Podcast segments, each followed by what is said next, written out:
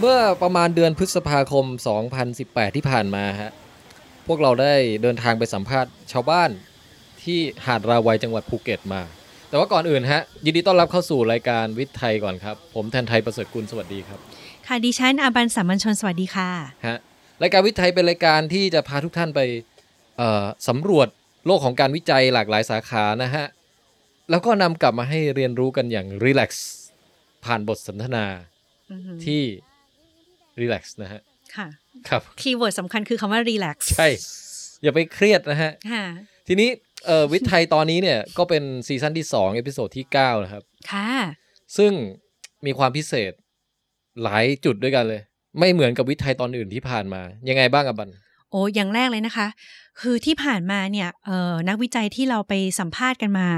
ก็คือมักจะเป็นนักวิชาการเป็นอาจารย์ หรือว่า อืม เป็นแบบเป็นรีเ e ิร์ชเชอร์เลยอะไรเงี้ยที่อยู่สังกัดของทางมหาลัย หรือว่าองค์กรเกี่ยวทางด้านวิชาการต่างๆ เป็นนักวิจัยอาชีพ ถูกต้อง อือฮึ แต่ว่าของตอนเนี้ยที่เราไปสัมภาษณ์กันเนี่ย เออ ไม่ใช่แบบนั้นเลย อ่าฮะ คือเป็นชุมชน เป็นชาวบ้าน เออ เป็นผู้ที่ประกอบอาชีพการประมง เป็นชาวเล เป็นชาวเล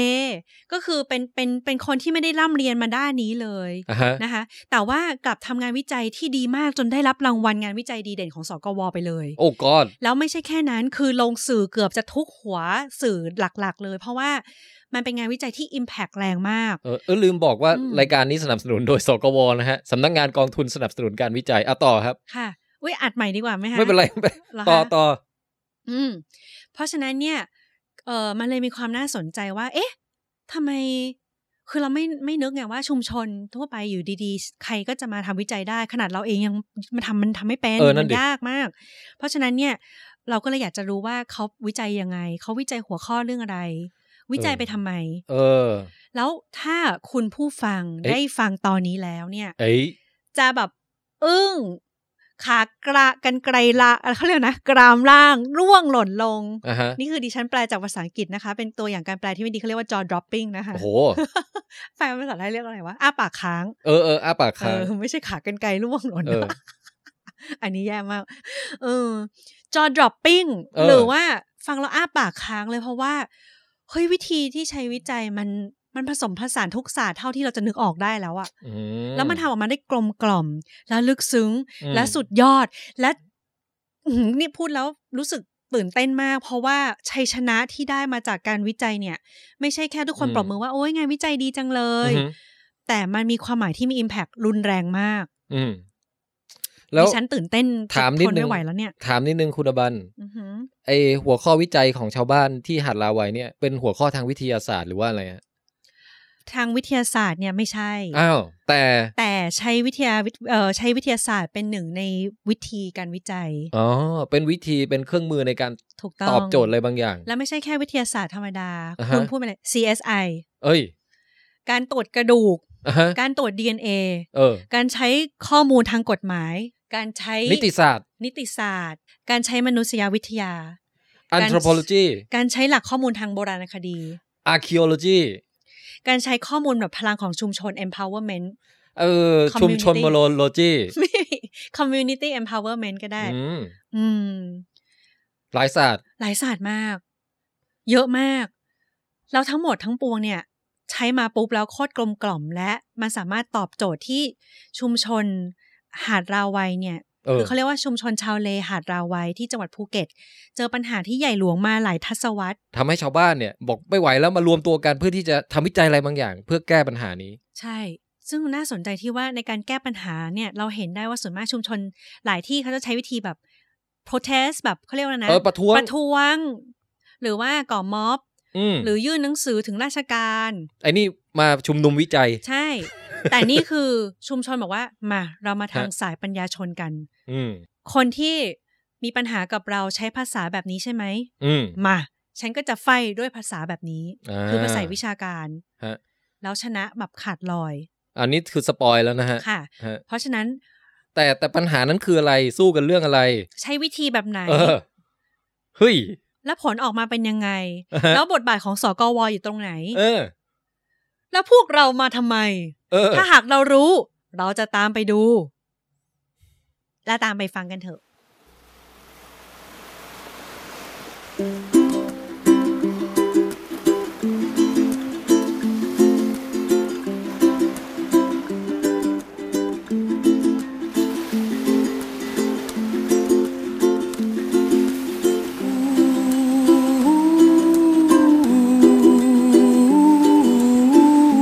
เดี๋ยวก่อนจะเข้าเนื้อหาจริงๆ ขอเสริมอีกนิดเดียวครับ นอกจากเราจะพูดถึงว่าเอ่องานวิจัยชิ้นนี้แล้วเนี่ย ระหว่างที่คุยกันแน่นอนมีความรีแลกซ์นะฮะ แล้วก็มีเวลาให้เราถามเอ่อบรรดาพี่ๆชาวเลทั้งหลายเนี่ยว่าวิถีชีวิตเขาความเป็นอยู่เป็นยังไงบ้าง มีอะไรที่เป็นวัฒนธรรมของชาวเลที่ชาวแลนด์อย่างพวกเราอ่ะไม่ค่อยรู้จักอ่ะ เอ้ยชอบชอบชอบชาวแลนด์ เออ หรือแบบการออกเอ่อไปจับปลาต้องทำยังไง การดำน้ำทำยังไงกะรู้จะรู้ได้ไงว่าปลาหมึกอยู่ตรงไหนอะไรอย่างเงี้ยอืม หรือว่าลงน้ำไปเนี่ยมันไม่ใช่เรื่องปลอดภัยง่าย ๆ นะ อือหือ มันต้องมีภูมิปัญญายังไงในการที่ดำน้ำให้เป็น เออ หรือถ้าดำน้ำไปแล้วเกิดเรื่องขึ้นมาจะต้องแก้ไขปัญหายังไงเนี่ย ถ้าไป ภูมิปัญญาล้วน ถ้าไปเจอคนถือสามง่ามอยู่ใต้น้ำอ่ะจะ ๆ ทำ อั ยั น ง นั้น ไง อาควาแมนนั่นคือคุณตื่นได้แล้วคุณอยู่ในโรงหนัง แล้วเผลอดูเรื่องนี้แล้วหลับไปกลางเรื่องนะ อ๋อเหรอโอเคเออนั่นแหละฮะ ก็ทั้งหมดนี้ครับ จะอยู่ในวิทย์ไทยตอนนี้ เชิญไปรับฟังกันได้เลยครับ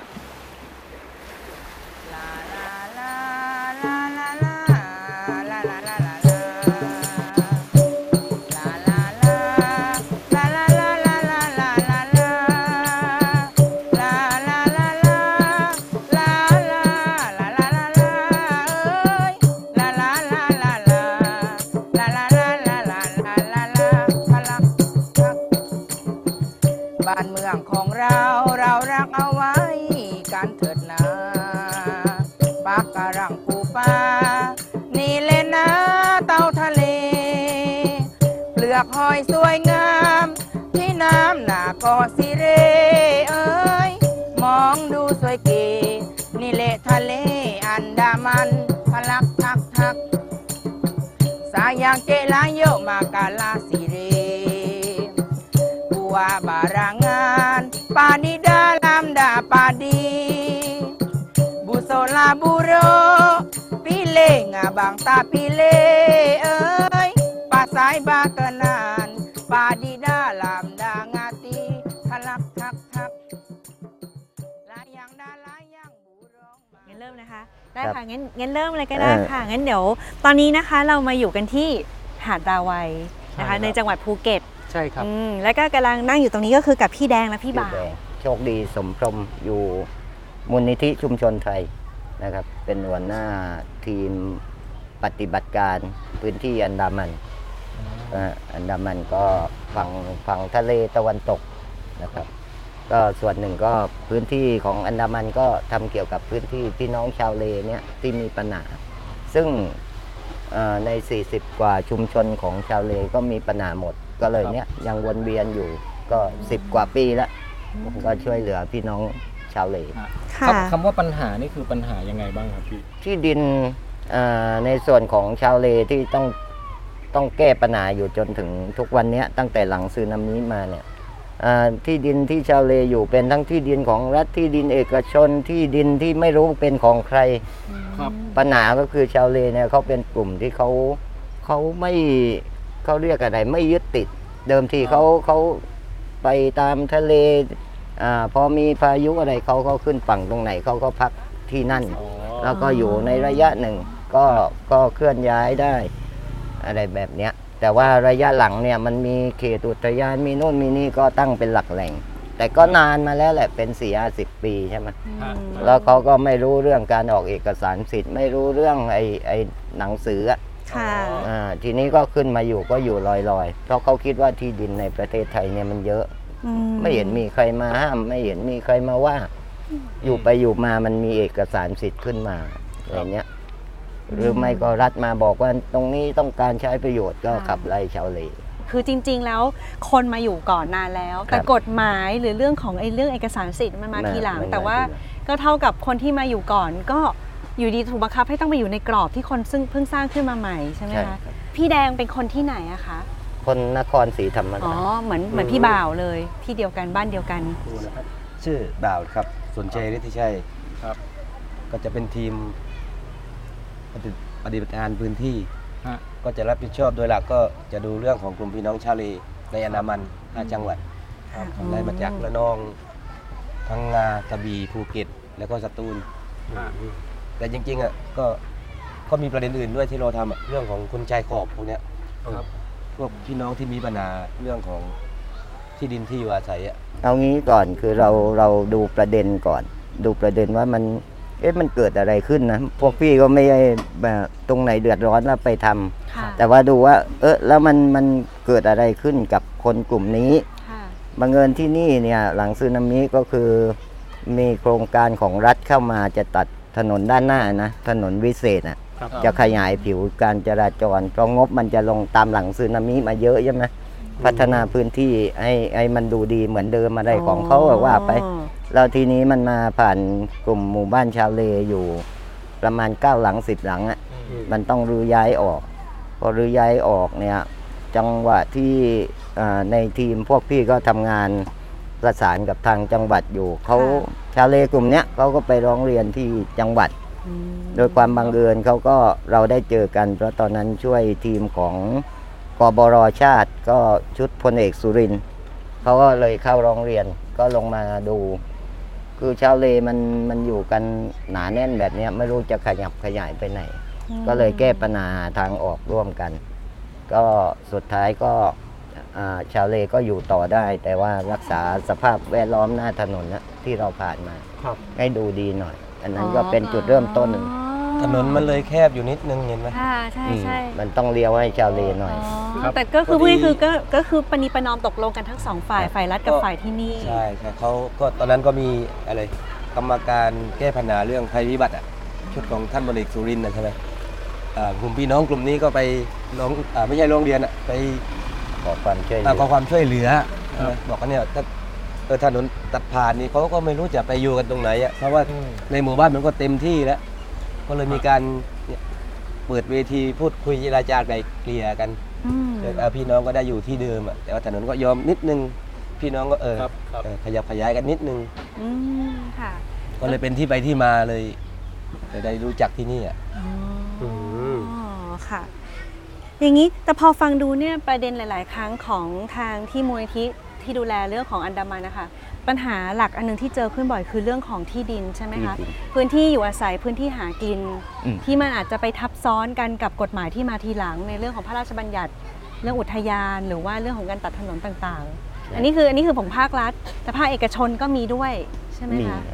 ภาคเอกชนนี้จะเป็นลักษณะไหนอะคะที่มีปัญหาเข้ามา ภาคเอกชนเนี่ยเอ่อคล้ายๆอยู่ กลุ่มชาวเลเขาอยู่อย่างนี้ยนะเขาก็ไม่รู้ว่าที่ดินใครเขาคิดแต่ว่ามันเป็นที่สาธารณะที่ริมทะเลอะไรเนี่ยเขาก็อยู่กันใช่ไหมเพราะชีวิตวิถีของเขาอยู่ริมทะเลอยู่แล้ว อยู่ดีวันดีคืนดีก็ โอ้ย เอกชนบอกที่กูอ่ะ ออกไปพวกแกออกไป ทีนี้พวกนี้มันก็จะไปไหนใช่ไหมเพราะที่อันดามันมันมันถูกบังคับด้วยความเป็นพื้นที่ของการท่องเที่ยว จะหาที่รองรับก็จะไปย้ายไปอยู่ไหนล่ะ เพราะวิถีเขาที่อยู่แล้วอยู่ได้ดีที่สุดก็คือริมทะเลอ่าฮะ ประเด็นมันจะอยู่อย่างนี้ อันแรกก็คือว่า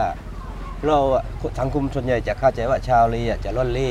ค่ะ ใช่ไหมไปเกาะด้วนเก่อนนี่ยแต่จริง ๆ มันไม่ใช่ อืม เขาก็มีที่อยู่เป็นหลักแหล่งของเขาอะใช่ไหมมีชุมชนของเขาอะแต่ว่าเวลาวิถีการทำมาประกอบอาชีพอะ ครับ ใช่ไหมมันก็ต้องเออเมื่อก่อนอะเขาจะออกเอาไปหาปลาครั้งละหลาย ๆ วันไงกว่าจะกลับเข้าฝั่งได้อะ ก็เลยเอาไปอยู่เกาะนู่นบ้าง อ๋ออ่ าไปสร้างที่นู่นไปสร้างแบบอะไรกระ พั ต๊อก กระหว่าง อ่าที่ ทาง พัก พัก อ่ะเกาะนู่นเกาะนี่อ่ะแต่จริงเขาก็มีหลักแหล่งของเขาอยู่นะทุกที่อ่ะอย่างเราไว้ก็เดี๋ยวเขาก็อยู่ที่นี่แหละแต่ว่าเวลาเขาเดิน ทางไปประกอบอาชีพหาปลาเขาอ่ะเขาก็ต้องไปพักที่เกาะนู่นพักที่เกาะนี่ ที่ชั่วคราวหรือ อ่าเป็นที่เอออะไรประมาณเนี้ยคือโดยความเข้าใจของทางผมก็เอ้ยชาวเลไม่มี ที่อยู่หลัก ที่หลักแหล่งอันนี้ไม่ใช่ เป็นจริงๆเนี่ยเขาก็มีที่อยู่ของเขานะครับ ก็เหมือนเราได้แหละเวลาเออบ้านเราอยู่นี่แหละแต่เราไปทำงานข้างนอกอ่ะเดี๋ยวเราก็กลับมา อืม พักโรงแรมก่อนคืนนี้ ใช่ แต่ว่าพี่น่ะชาวเลเวลาเข้าไปทำงานทีมันไม่ใช่ไปเช้ากลับข้ามเหมือนอย่างพวกเรา เมื่อก่อน เขาออกกันไป เมื่อก่อน เป็นเดือนเลยปะ คือเมื่อ คะ ก่อนมัน เป็นเดือน มันไม่มีเครื่องไม้เครื่องมือแบบอย่างนี้ไงใช่ไหมคือเรือมันก็ต้องเจลต้องอะไรอ่ะใช่ไหมกว่าจะไปถึงอ่ะต้องใช้เวลา ซึ่งสมัยนี้มันมีเครื่องยนต์มีใช่ไหม อ่า อะไรเยอะอะมันก็สะดวกขึ้น อันนี้จำไว้นะเป็นประเด็นหลัก ค่ะ ของการเริ่มทำวิจัย อืม ไอ้โจทย์ตัวนี้แหละ ค่ะ ที่สำคัญอืมว่าชาวเลเขาอยู่เป็นหลักแหล่งจริงไหม อืม อยู่มาก่อนเอกสาร ค่ะ สิทธิ์จริงไหมเนี่ย ค่ะ ตัว นี่คือ ตัว ประเด็น ที่นำ นี่คือ ไป ประเด็น สู่ หลัก โจทย์ เลย ของงานวิจัย ถ้าถ้าอย่างนั้นอย่างนี้ดีไหมคะ งั้นเรามาเริ่มตรงนิยามกันก่อนดีกว่าว่า ชาวเลคืออะไร เขาถือเป็นชาติพันธุ์อะไรหรืออเขามีวิถีชีวิตยังไงอย่างสังเขปเอ้ยหรือแบบคร่าวๆก่อน เราจะได้เข้าใจตรงกันก่อนดีกว่าค่ะ ชาวเลตกลงชาวเลเป็นใครคะพี่ ใครจะนับว่าเป็นชาวเลได้บ้าง ชาวเลชาวเลเขาคนกลุ่มเนี้ยเขาจะมีเมื่อก่อนก็เป็นกลุ่มที่เหมือนที่ว่าอาจจะเร่ร่อนอยู่ในทะเลตามเกาะแก่งต่างๆมันมีอยู่ทั่วทั้งมาเลอินโดพม่าอะไรเนี้ยกลุ่มชาวเลก็จะมีอยู่อ่าสามกลุ่ม อันนี้ชนชาติพันธุ์ชาติพันธุ์ชาวเลเลยนะ ก็มีมอร์แกนมอร์แกรน แล้วก็อุรักดาโวยเนาะมอร์แกนมอร์แกนก็จะ ตอนนี้จะมีเหลืออยู่แถวเกาะเหลา เกาะพะยามเกาะช้างแถวระนองแถวนั้นน่ะนะ เกาะสุรินทร์บางส่วน เกาะสุรินทร์บางส่วน เกาะสุรินทร์จังหวัดพังงา อ่า อันนั้นจะเป็นกลุ่ม ครับ มอร์แกน หากินดั้งเดิมแบบชาวเลจริง ๆ อันนั้น แล้วก็จะมีมอร์แกรน มอร์แกรนในยวิถีก็จะขยับมาคล้าย ๆ กับคนคนไทยทั่วทั่วไปเยอะมากขึ้นทำงานรับจ้างได้ นอกจากออกทะเลนะ กลุ่มนี้ก็จะเป็นกลุ่มแถวพังงาแถวเนี้ยเอ่อท้ายเหมืองแถวท่าฉัดชัยแถว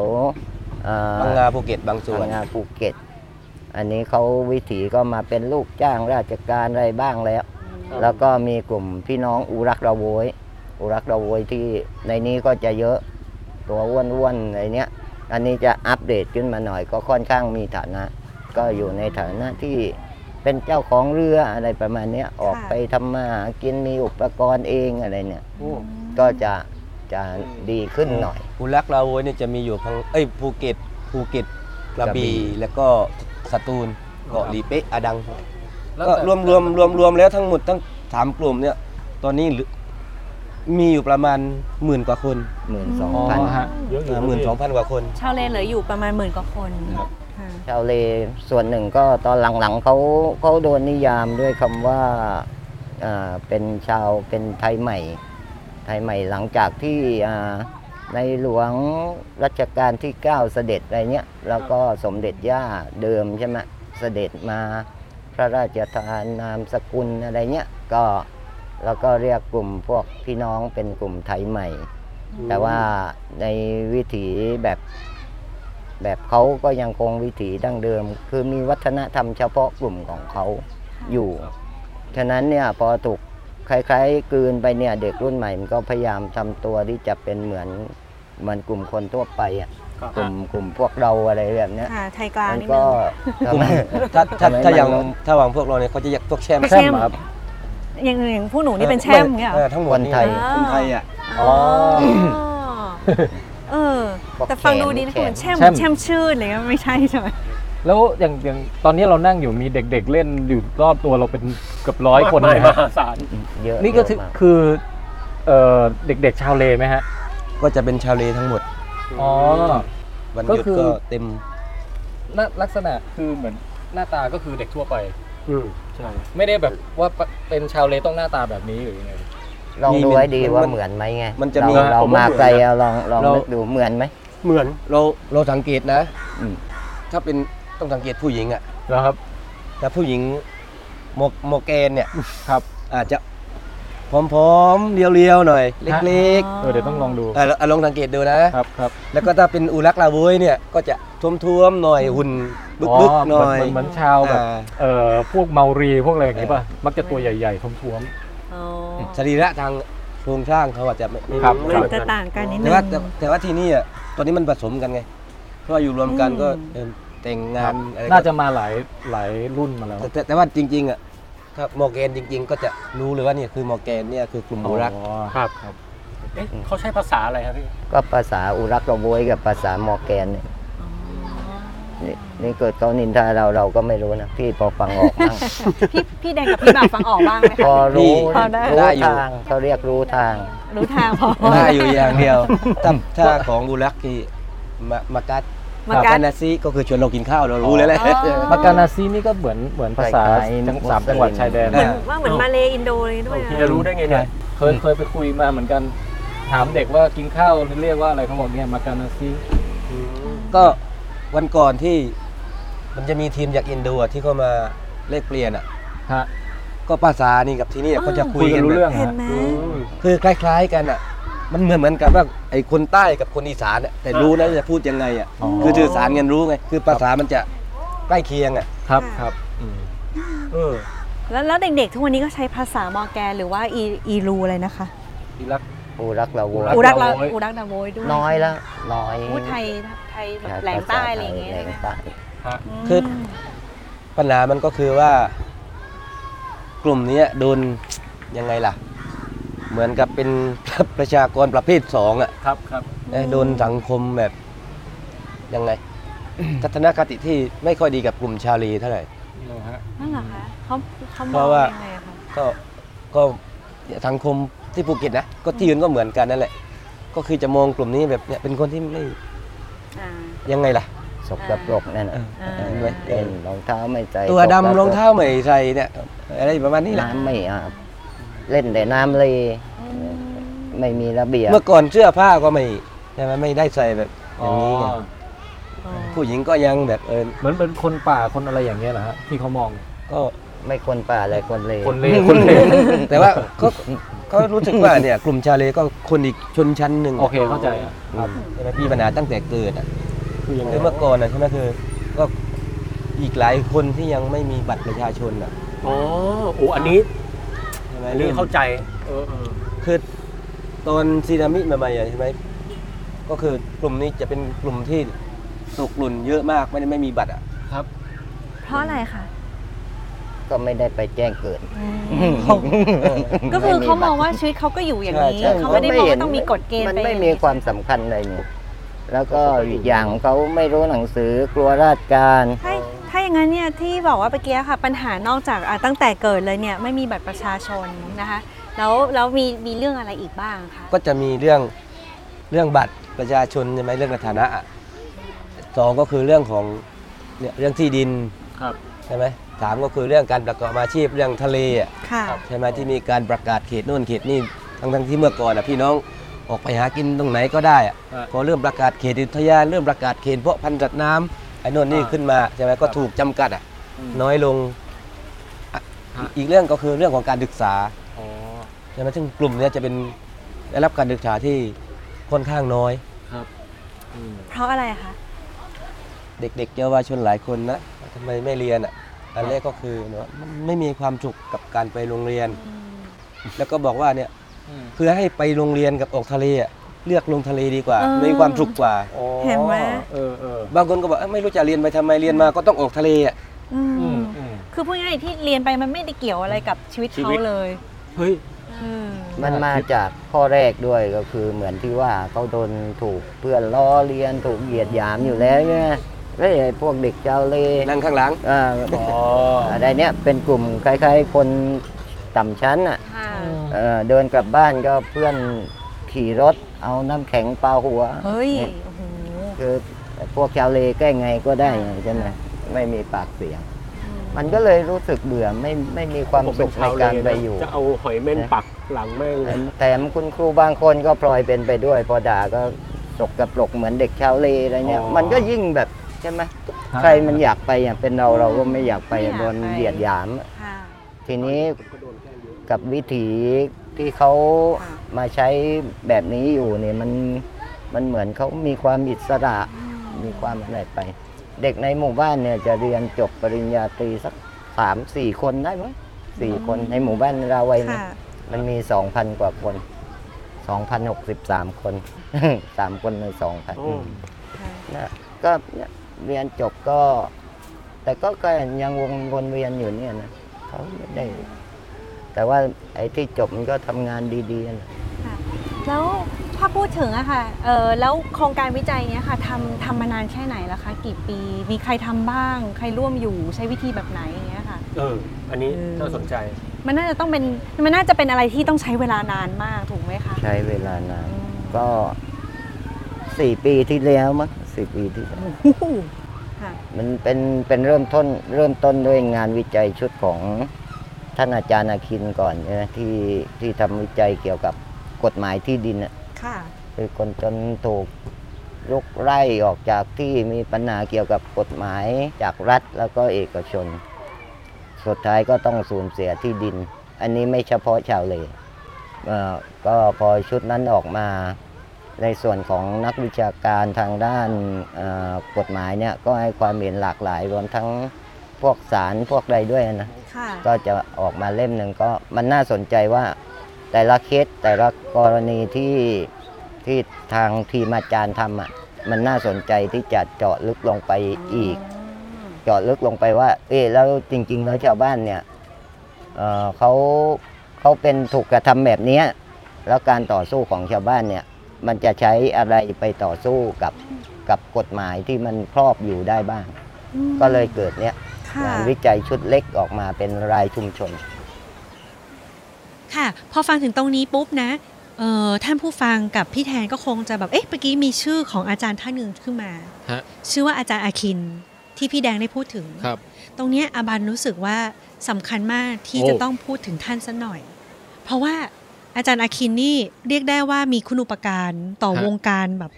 ของเมืองไทยในแง่ของงานวิจัยและเรื่องของชุมชนมากมากมากมากมากมากมากมากมาก อืม ขนาดเวลาเดินไปที่สกวเวลาพูดถึงเนี่ยทุกคนจะรู้จักอาจารย์อาคินหมดเลย อืม ถ้าเราคุยกับอาจารย์ของเรา และคุยกับอาจารย์ของอาจารย์เราอีกทีหนึ่งที่แบบว่าเป็นนักเอ่อมนุษยวิทยา ฮะ ก็จะต้องพูดถึงอาจารย์อาคิน คือถ้าอยู่แวดวงเนี่ยเรื่องสิทธิชุมชน เรื่อง ฮะ กฎหมาย เรื่องมนุษยวิทยา เรื่องระเบียบวิธีการเข้าหาชุมชนอย่างไรเนี่ยอาจารย์อาคินเนี่ยเราจะไม่รู้จักไม่ได้เลย ครับ ซึ่งสารภาพว่าอาบันเองก็เพิ่งได้มารู้จักชื่อเสียงของท่านเนี่ยไม่นาน อ่าฮะ เพราะฉะนั้นคิดว่าเดี๋ยวจะขอฟุตโนตนิดนึงนะคะ อย่างสั้นๆ ครับ อย่างแรกนะคะ เอ่อร้อยตำรวจเอกรองศาสตราจารย์หม่อมราชวงศ์อคินรพีพัฒน์ โอ้ my god yes นี่เป็นตัวละครมาจากนิยายอะไรป่ะ คือมีบกล่าวกันว่ามีบางมีนิยายบางเรื่องที่ใช้ ฮะ ท่านเป็นต้นแบบในการสร้างตัวละครพระเอก อันนี้คือจริงๆเหรอ จริง ไปอ่านในพันทิปเอา โอเค อืม แต่ว่าคือท่านเนี่ยเป็นหม่อมราชวงศ์นะ ฮะ คือถ้าพูดอย่างภาษาแบบชาวบ้านง่าย ๆ เลยก็คือว่า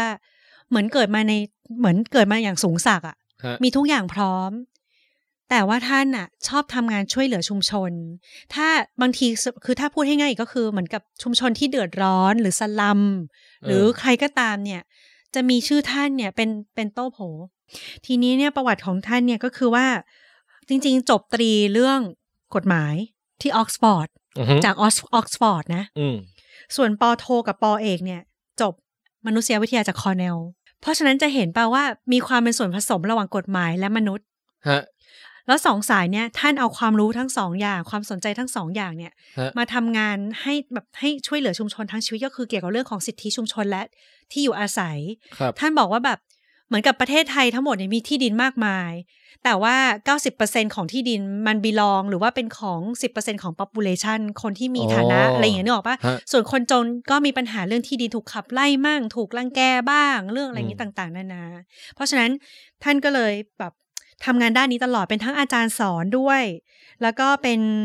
เป็นแบบโอ้ยตำแหน่งเยอะแยะมากมายอะแต่ตอนแต่ล่าสุดเนี่ยก็คือเป็นประธานมูลนิธิชุมชนไทย อืมฮะ ค่ะ แล้วก็โครงการของท่านเนี่ยริเริ่มมาหลายอย่างก็คือเรื่องอย่างเนี้ยแหละ จัดเหมือนกับจัดเป็นโครงการเป็นพี่เลี้ยง เพื่อช่วยเหลือชุมชนให้สามารถทำวิจัยเป็น หรือให้มีความรู้ อ๋อ เรื่องกฎหมาย และการทำวิจัยเพื่อที่จะปกป้องตัวเองและเหมือน empower ตัวเองให้เพิ่มศักยภาพให้แข็งแรงขึ้นอะไรเงี้ยอันนี้คือเอาแค่ประวัติก่อนนะ เออ แต่จากคำบอกเล่าของคนใกล้ชิดท่านหลายคนเนี่ย หรือถ้าไปอ่านใน Google ดูก็ได้เนี่ย ทุกคนจะแบบ จะจะจะชื่นชมท่านอย่างหนึ่งก็คือเรื่องของความติดดินมากๆ ถ่อมตัวมาก อืมๆคลุกคลีกับชุมชนมากๆ ท่านแบบได้มีการพูดแบบปาตกถาหรือว่าไปสอนต่างๆ วิธีการเข้าหาชุมชนต้องถ่อมตัวอย่างไรต้องมีความเข้าใจยังไงอะไรเงี้ย ก็คือเรียกได้ว่าเป็นบิดาทางด้านสายของมนุษยวิทยาคนหนึ่งเลยแหละ อืมอืม แต่ว่าน่าเศร้าก็คืออืมไม่ไม่นานมานี้เองท่านเพิ่งเสียเสีย อ้าว ไปน่ะม จริงเหรอ จริงด้วยอายุ 85 ตอนแรกอาบานคิดว่าอยากจะไปเจอท่านด้วยแต่ว่า อืมก็พอดีว่าไม่ไม่มีโอกาส ไม่ทันา เนาะ ใช่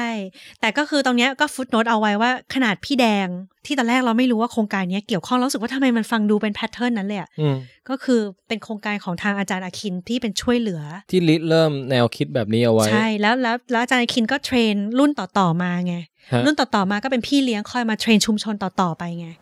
อืม อืม ถ้าในส่วนของเราไวัยก็โดยโจทย์ของมันก็คืออาการศึกษาวิจัยยืนยันความเป็นตัวตนของเขาอยู่อาศัยในที่ดินเดิมก่อนที่จะเอกสารสิทธิ์จะออกใช่ไหม อืม คือยืนยันว่าเป็นชนเผ่าพื้นเมืองที่อยู่ดั้งเดิมจ ค่ะ ริง ๆ เพื่อนำข้อมูลเนี้ยนำไปสู่การฟ้องศาลปกครอง ว่าตัวเองอยู่ก่อนออกเอกสารสิทธิ์ มันก็เลยต้องหาหลักฐานเยอะแยะแล้ว แล้วยืนยันตัวตนนี่ทำได้ยังไงได้บ้าง เออ คะ โอ้เยอะมาก เยอะเลยค่ะยกตัวอย่างได้ไหมพี่แดงเพราะฟังดูแล้วมันเป็น ผมยังไม่รู้จะเริ่มยังไง มันเป็น ลย เรื่องร้อยของเรื่องนี้เลยนะเนี่ย ก็เอ่อพื้นฐานแบบไม่ต้องยากเลยที่เนี่ยชาวบ้านก็ยืนยันว่าตัวเองอยู่มาก่อนใช่ไหม ค่ะ อ่าเราก็มาตั้งโจทย์กับเขาง่ายๆถ้าอยู่ก่อนเนี่ยมีอะไรบ้างที่อยู่ก่อนที่ที่ชี้ให้เห็นว่าตัวเองอยู่ก่อนอ่าปัญหาที่ นี้ มาเจออุปสรรคว่าชาวเลไม่มีบันทึก ค่ะ ไม่มีเขียนหนังสือไม่มีอะไร เขาบอกว่ามีเอ่อชาวบ้านบอกเล่ากันมา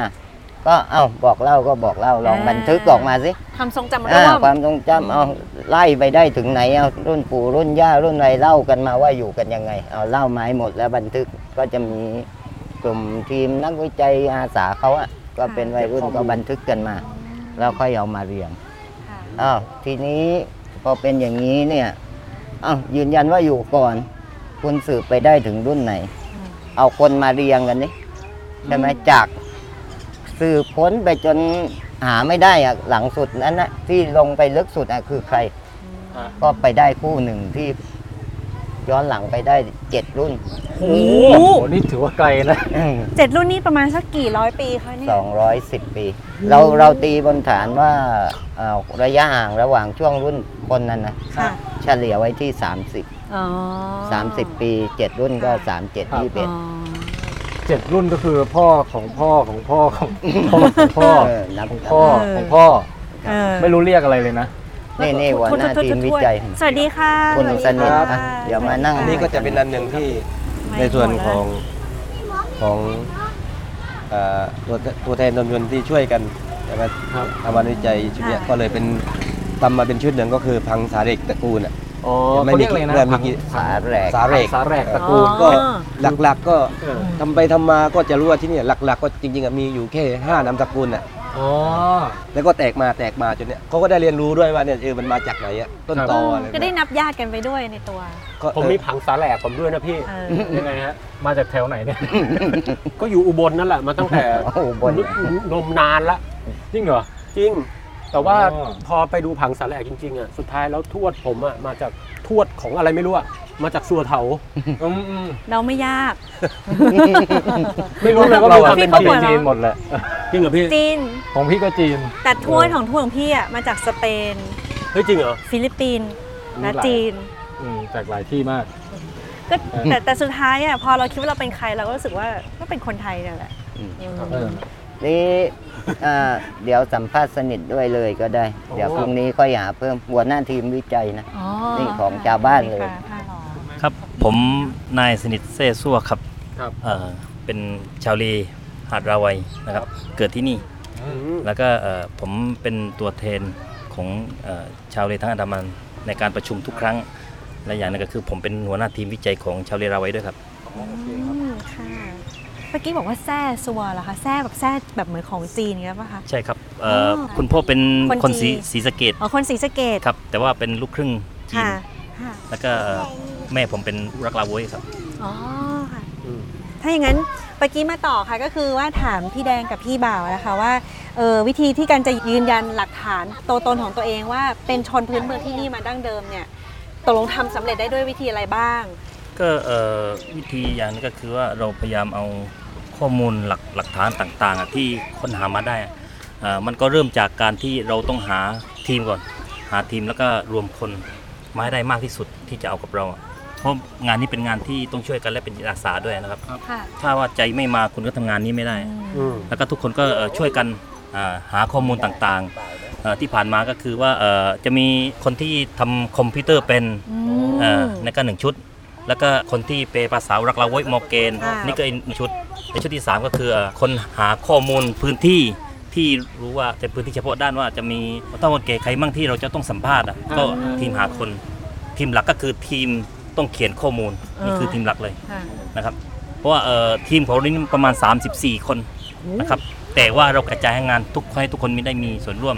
นี่คือเป็นทีมหลัก ค่ะ แล้วก็พอการหาข้อมูลเนี่ยเราถ้าอยากต้องการได้อะไร เราก็ต้องเจาะหาข้อมูลเพื่อจะได้มากที่สุด แล้วก็ได้เป็นประโยชน์กับเรามากที่สุดอะครับ แล้วอย่างนี้คืออย่างอย่างที่บอกค่ะแล้วแล้วในการวิจัยมันใช้ศาสตร์ด้านอะไรบ้างอะคะเห็นบอกว่าอย่างแรกเนี่ยมันก็เป็นเชิงของการแบบไปเก็บข้อมูลความทรงจำของคน สัมใช่ไหม ภา คะ ษณ์ถาม เออแล้วแล้ววิธีอื่นเนี่ยเห็นเคยอ่านเจอว่ามันมีการ สืบพยาน ตรวจเรื่อง DNA อะไรอย่างนี้ด้วยหรือเปล่าคะ ครับใช่ครับ ะ ก็ ลอง เอ่อ เล่าให้ฟังได้ไหมคะ การการตรวจดีเอ็นเอของเราเนี่ยก็คือเป็นเอ่อของข้าราชการที่เข้ามาลงพื้นที่ แต่ว่ามันต้องมีข้อมูลพื้นฐานในการที่เราเอ่อเอ่อวิถีชีวิตของเราก็คือว่าการที่คนที่เสียชีวิตไปแล้ว มันต้องฝังศพใกล้บ้าน เพื่อให้คนที่เสียชีวิต หรือว่าวิญญาณที่เรานับถือครับ มาปกปักรักษาหรือว่าคุ้มครองคนที่ยังมีชีวิตอยู่ในบ้านหลังนั้น ค่ะ แต่ละเอ่อแต่ละตระกูลนะครับ นี่ก็เป็นข้อมูลหลักฐานที่เราต้องเอาประวัติศาสตร์ของเราอะมาผนวกกับวิทยาศาสตร์และก็เทคโนโลยีสมัยใหม่นะครับ ค่ะ มันจะมีหลากหลายมากเอ่อเรื่องเอกสารข้อมูลเราก็ต้องไปค้นหาที่พิพิธภัณฑ์พันธสถสถานถลางนะครับแห่งชาติถลางอะมันก็ต้องไปหาทุกอย่างที่เป็นประโยชน์กับเราอะเพื่อจะเป็นข้อมูลหลักในในในในการทำงานวิจัย การทำงานวิจัยไม่ใช่ง่ายนะครับ ไม่ใช่ง่าย ดู แต่ว่าย ากนะ เออยากมากแต่ว่า เขเก่งนะเขาไปถึงหอสมุดที่ตรังอะ อ๋อค่ะ ไปดูว่าพื้นพื้นฐานในความเป็นอ่าชาวเลมายังไงมีประวัติใครบันทึกไว้บ้าง เพราะพวกเขาไม่มีใช่ไหมเขาเขามีใครบอกว่ามีประวัติที่ไหน เขาก็ส่งทีมไป ไปถึงก็อ่าจดชื่อหนังสือไป แล้วไปดูว่ามีไหมอะไรเงี้ยไปเสิร์ชหาโอ้เก่งเก่ง อ๋อค่ะ คือชาวเลอาจจะไม่บันทึก ก็ มีคนอื่น ไป บันทึก ดูคนที่บันทึก อ๋อ ว่ามี ก็ เออ มันก็จะมีทีมที่ไปค้น เออ ตามโหสมุดตาม เข้าใจคิด เออเนี่ยที่เขาหอจดหมายเหตุ โอ้ ใช่ โ ไหม ทีมทีมเคลื่อนที่ทีมเคลื่อนที่มันจะมี โอ้แปลว่ากว่าจะหาเจอนี่มันก็ไม่ง่ายเหมือนกันนะพี่ ไม่ง่ายครับ คือ หนังสือ จริงๆมัน ไใช่ มี เล่ มัน สอ มี งเล่ มันมีงานเขียนงานบันทึกของนักวิชาการไว้อะที่สามารถยืนยันได้อะใช่ไหมว่าเนี่ยกลุ่มชาวเลเนี่ยอยู่ภูเก็ตเนี่ยไม่ต่ำจาก 300 ปีอะอันนี้ก็หลายชิ้นอยู่ใช่ไหมเราก็ไปหามาเออตรงไหนที่เขาเขียนถึงเรื่องของชาวเลบ้าง แล้วแล้วอย่างเรื่อง DNA อะคะตกลงก็คือว่าก็จะต้องมีทำพิธีขอแบบว่า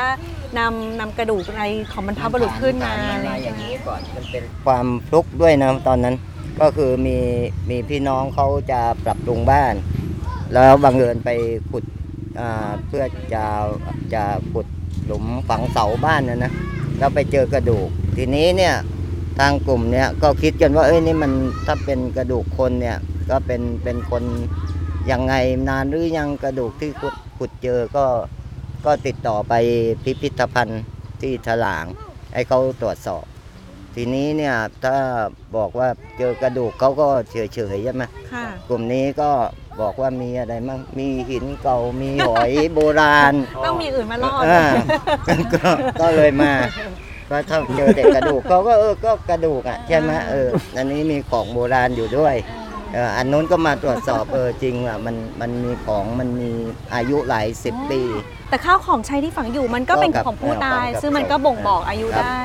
เรียกมันพอฝังเสร็จแล้วมันต้องมีของที่ต้องให้กับผู้ตายไปใช้ในอีกโลกหนึ่ง ค่ะ มันจะมีพวก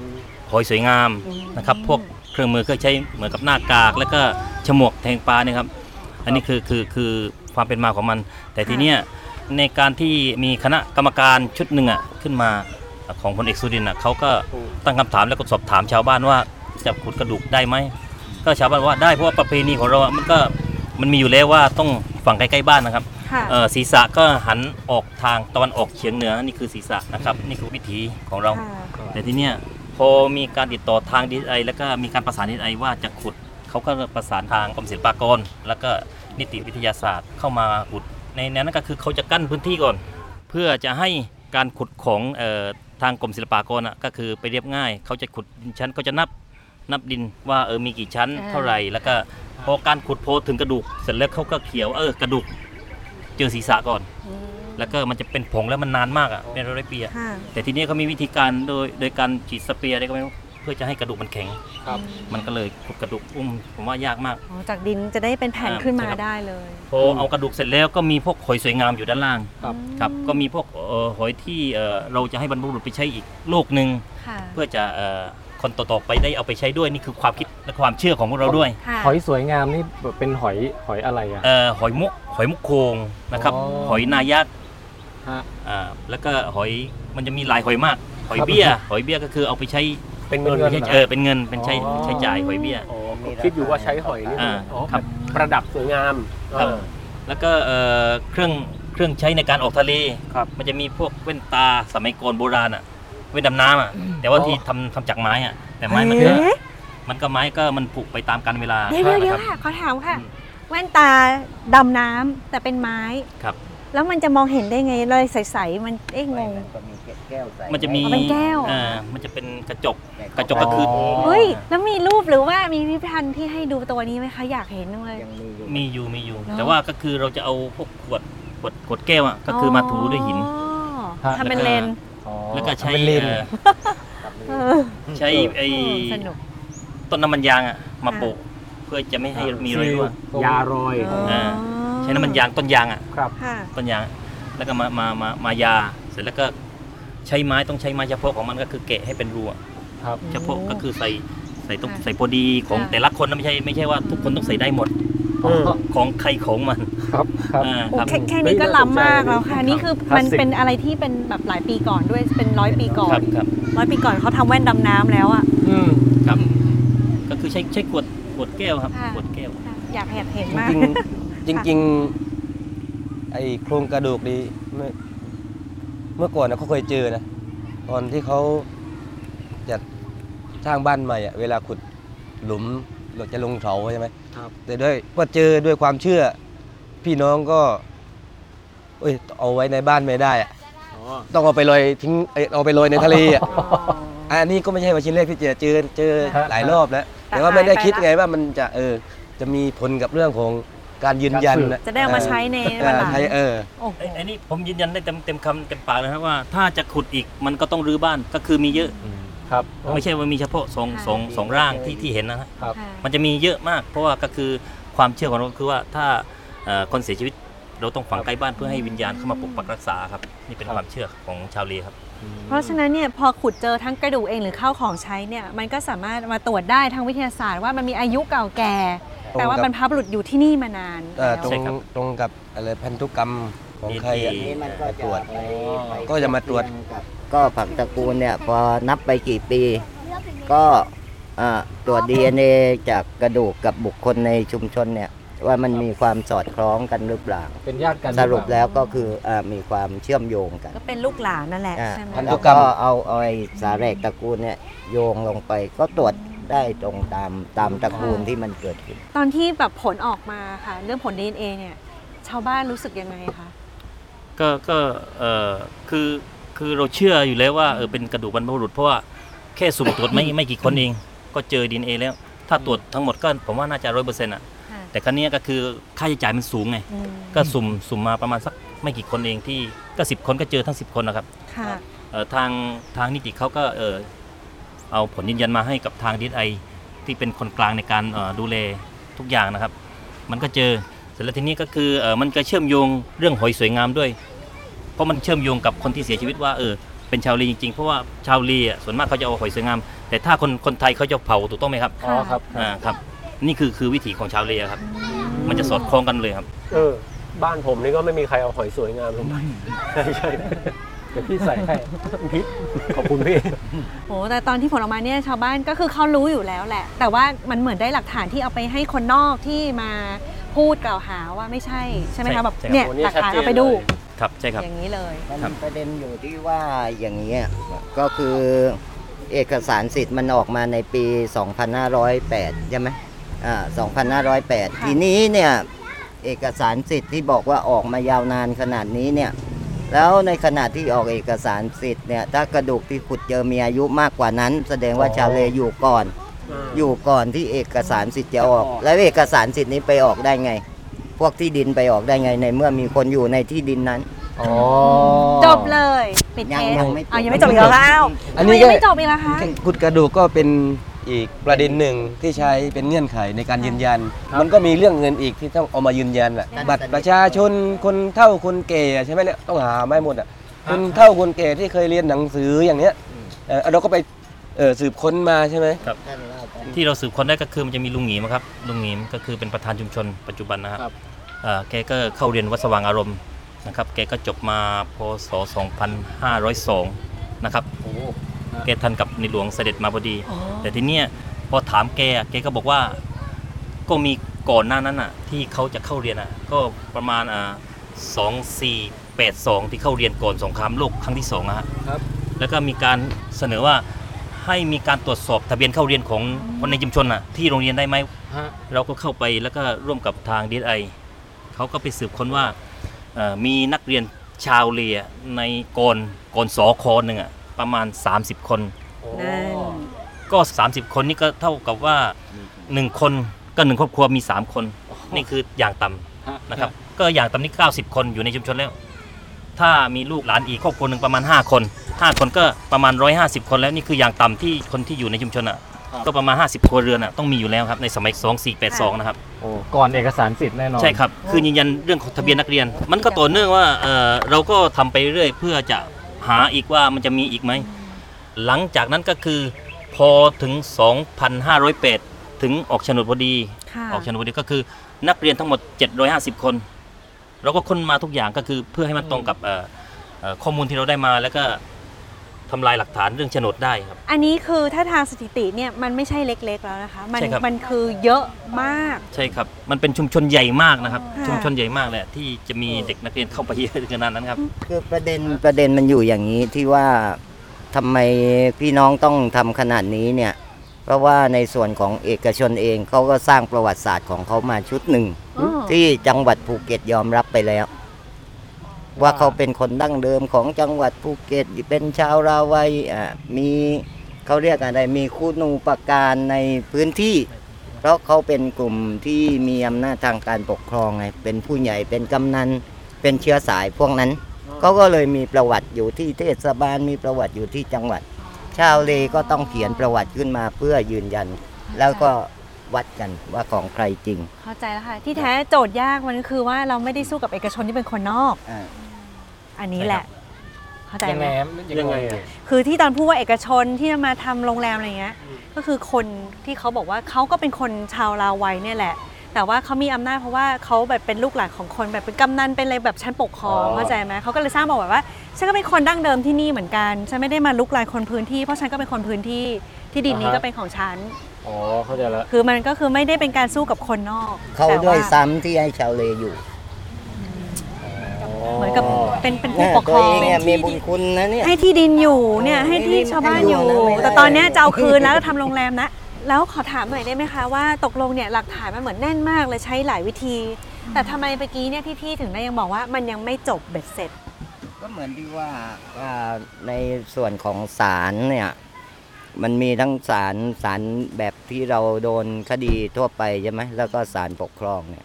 อย่างที่ว่าศาลก็คืออันนี้พูดแรงเลยนะศาลก็คือมนุษย์อะมนุษย์แล้วก็เรื่องของคดีเรื่องของการอ่านิติศาสตร์เนี่ยมันก็เป็นตำราความเชื่อก็คือยึดถือกฎหมายกฎหมายมาชน ก็ต้องนับเอกสารหลักฐานเป็นหลักในการพิจารณา กับคำพูดของชาวเลเนี่ย อันไหนมีน้ำหนักมากกว่า กับเอกสารที่เป็นโฉนด ก็เอกสารที่เป็นโฉนด แต่พอเออหลังๆเนี่ยพอข้อมูลจาก DSI ข้อมูลในหลวงรัชกาลที่ 9 เสด็จอะไรเนี่ยนำไปต่อสู้ในชั้นศาลก็มีชนะคดีเหมือนกันครับ ข้อมูลวิจัยด้วยที่เอาไปใช้ ก็มีผล หลัง มีน้ำหนักมากขึ้น อ่าหลังจากที่ทำงานวิจัยอะ ชิ้นนี้อะเราก็มีข้อมูลที่เยอะขึ้น ก็จะเป็นใช้เป็นอะไร พยานเอกสา เป็น ร พยานเอกเอกสารใช้ในชั้นศาลอ่ะ ก็เลยหลังๆนี้คดีจะเริ่มพลิกจากที่เมื่อก่อนชาวบ้านแพ้แพ้แพ้แล้วก็แพ้ หลังๆมานี่ก็เริ่มจากแพ้เริ่มมาชนะมาชนะมาชนะ โอ้ย ครับ นี่เขาเรียกว่างานวิจัยนี้รับใช้ชุมชนจริง ๆนะคะ มันไม่ใช่เรื่องของเชิงวิชาการอย่างเดียว แต่เนี่ยเอามาใช้จริง ๆ เลย อย่างนี้มันน่าจะเป็นแบบว่าต้นแบบให้กับชุมชนอื่น ๆ ที่มีปัญหาใกล้เคียงได้ด้วยไหมคะ ครับนั่นก็คือเรามีแนวคิดว่าถ้าเอ่องานวิจัยของเราที่เราทำเสร็จไปแล้วอะมันเป็นพยานเอ่อหลักฐานเอกสารได้ ทีเนี้ยผมว่าเอ่อชุมชนชาวเลอื่นๆน่ะน่าจะมีทำงานวิจัยเป็นของตัวเอง เพื่อจะเอางานวิจัยเนี่ยไปสู้กระบวนการกฎหมายก็ได้หรอวาไปสู้เชิงวิถีชีวิตที่ในการเรียนรู้ก็ได้ ก็คืองานวิจัยที่เราทำมาเรียกๆเราว่ายากพอมันประสบความสำเร็จมันมันมันมันใช้ได้ทุกอย่างเลยในในชีวิตประจำวันอ่ะคือมันเป็น เป็นทุกอย่างของเราแล้วตอนนี้งานวิจัยเอ่อมันมันจะให้เด็กเด็กเล็ก ๆ เขาไปเรียนรู้ก็ได้ว่าเออนี่ที่เราทำมาคือเขาก็อ่านได้เอ่อเหมือนกับเอ่อเรื่องดูดินฟ้าอากาศ มันก็อยู่ในงานวิจัย เรื่องวิถีชีวิตมันก็อยู่ในงานวิจัยครับ เรื่องสู้ด้านกฎหมายมันก็อยู่ในงานวิจัย ผมว่างานวิจัยที่เราทำอะทางสกอยมาพวกคุ้มค่ามาก คุ้มค่าสำหรับพวกชาวลีมาก เราชาวลีเรามาก เพราะมันมันมันทำให้จากที่เราเคยเพ้มาตลอดก็กลับมาชนะ หลังจากนั้นก็ผมว่าเอ่องานวิจัยอะน่าจะเป็นจุดสำคัญของพื้นที่อื่นด้วยนะครับ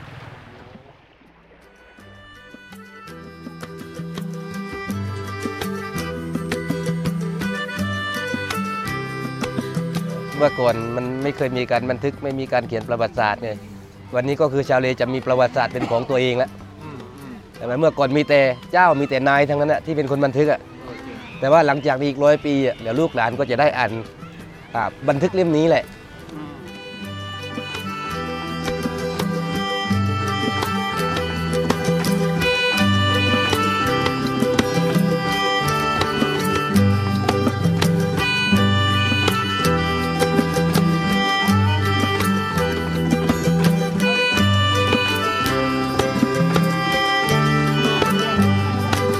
เสร็จสับกับเครื่องมือ ฟ้าเบิกเลิกยามดีบวงสรวงชนนาทีระลึกคุณคงคา ลงคลังทะเลกรวนจำใจต้องไปหาจำต้องไปหาปลาแต่ลังวังเวงใจ คำนึงถึงลูกเมีย ยามไกลใจโหยหายโชคดีได้เห็นกายโชคร้ายหายลำตาตอดย่างเขาลงเรือ สายตาจ้องไปหน้าลงเรือเหนื้อคงคาฟ้ากายไว้ในลีเอ๊ะเอ๊ะเอ๊ะ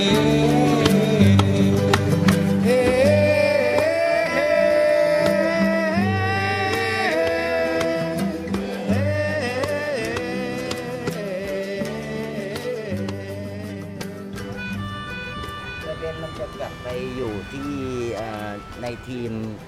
ตั้งคำถามมาตอนแรกใช่ไหมฮะว่า เอ๊ะแล้วเราเราคิดคิดโจทย์เนี่ยโจทย์วิจัยเนี่ยมาจากฐานอะไร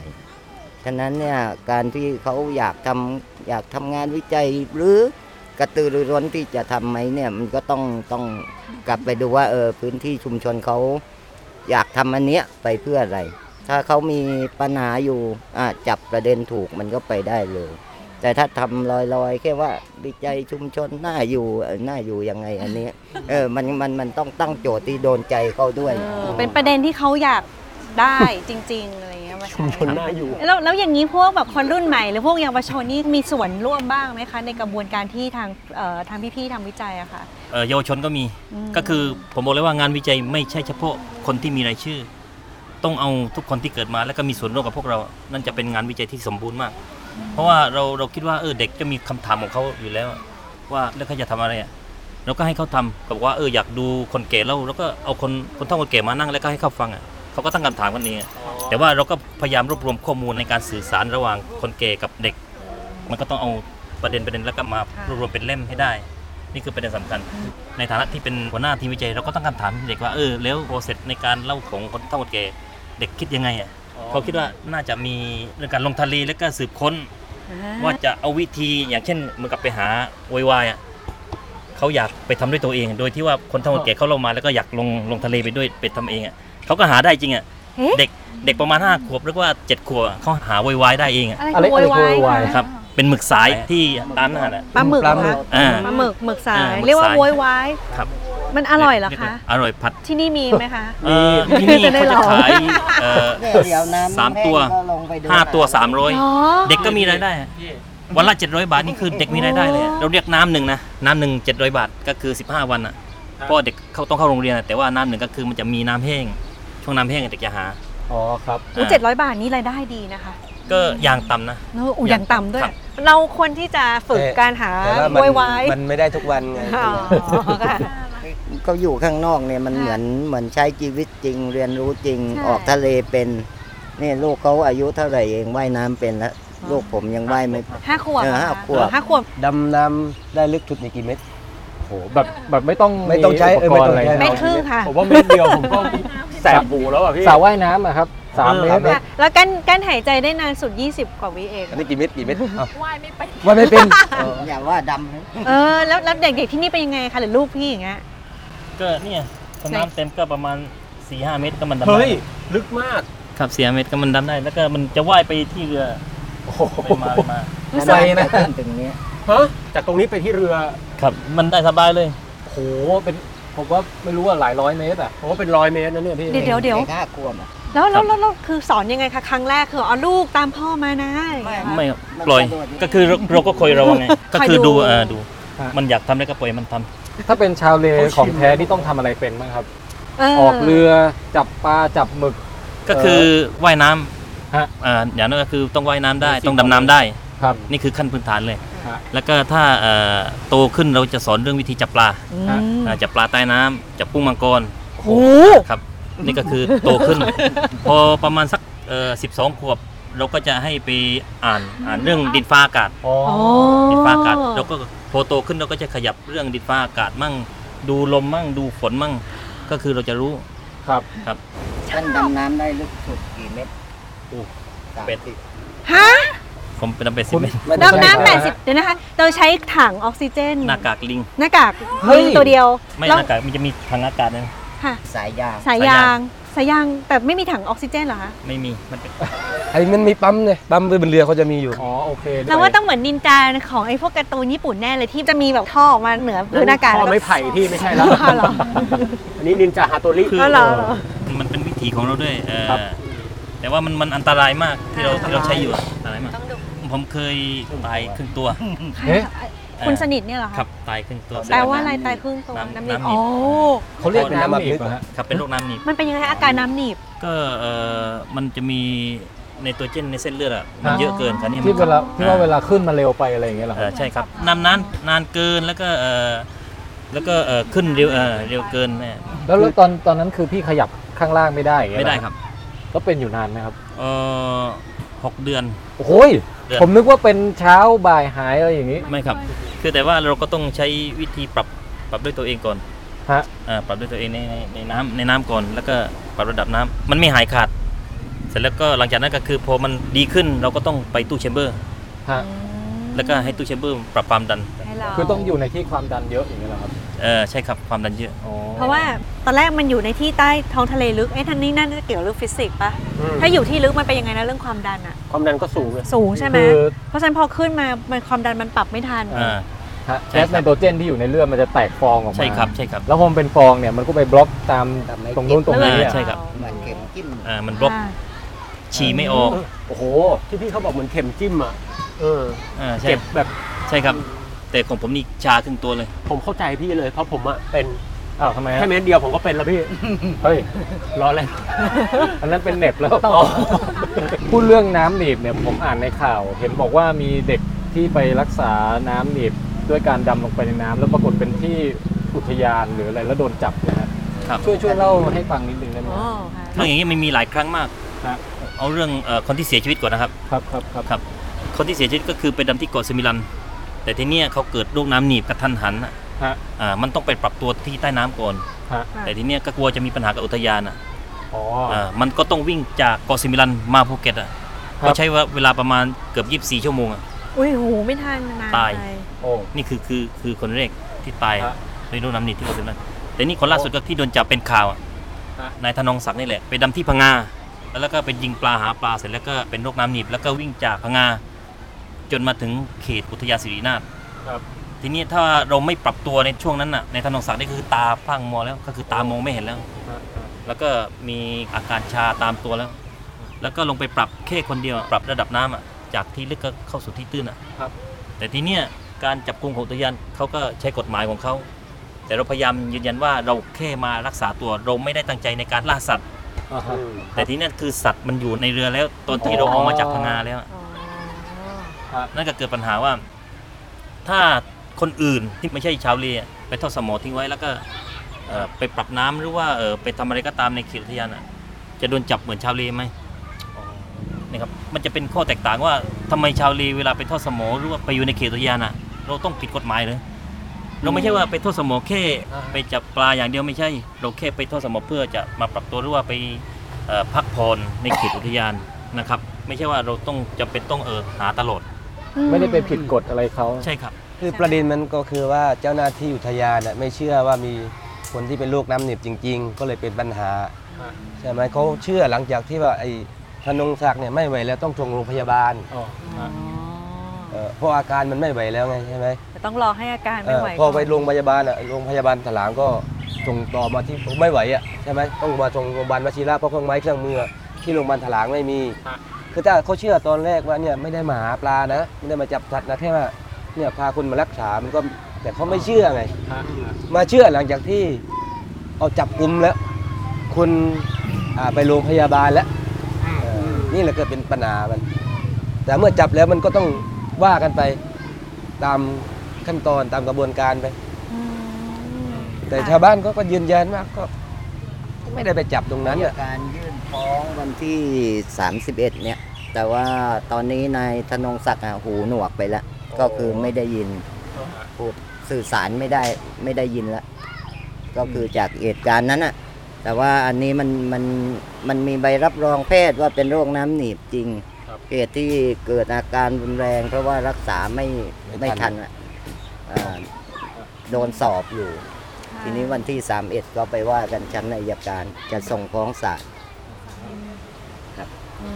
โทษนะครับ เวลาจะรักษาเนี่ยทำยังไงอะฮะ ที่ว่าต้องไป คือต้องลงไปอีกรอบหนึ่งเนี่ยเหรอครับ แล้วก็ ใช่ ค่อยๆ ความ ปรับ เชื่อดั้งเดิมก็คือพออาการกำเริบใช่ไหคมรับ ก็ลงไปปรับลงไปในน้ำลึกอีกครั้ง อีก แล้ว ครั้ง ค่อยๆขึ้น อ๋อ เพื่อปรับระดับ เขา ไอ้ สมมติว่า ออกซิเจนในเลือด เขาดำเนี่ยที่นี่อ่ะอ่าสมมติว่าดำที่เกาะเนี่ย นี่นี่ สามสิบเมตรใช่ไหม ครับพี่ ถ้าเป็นลูกน้ำนี่อ่ะ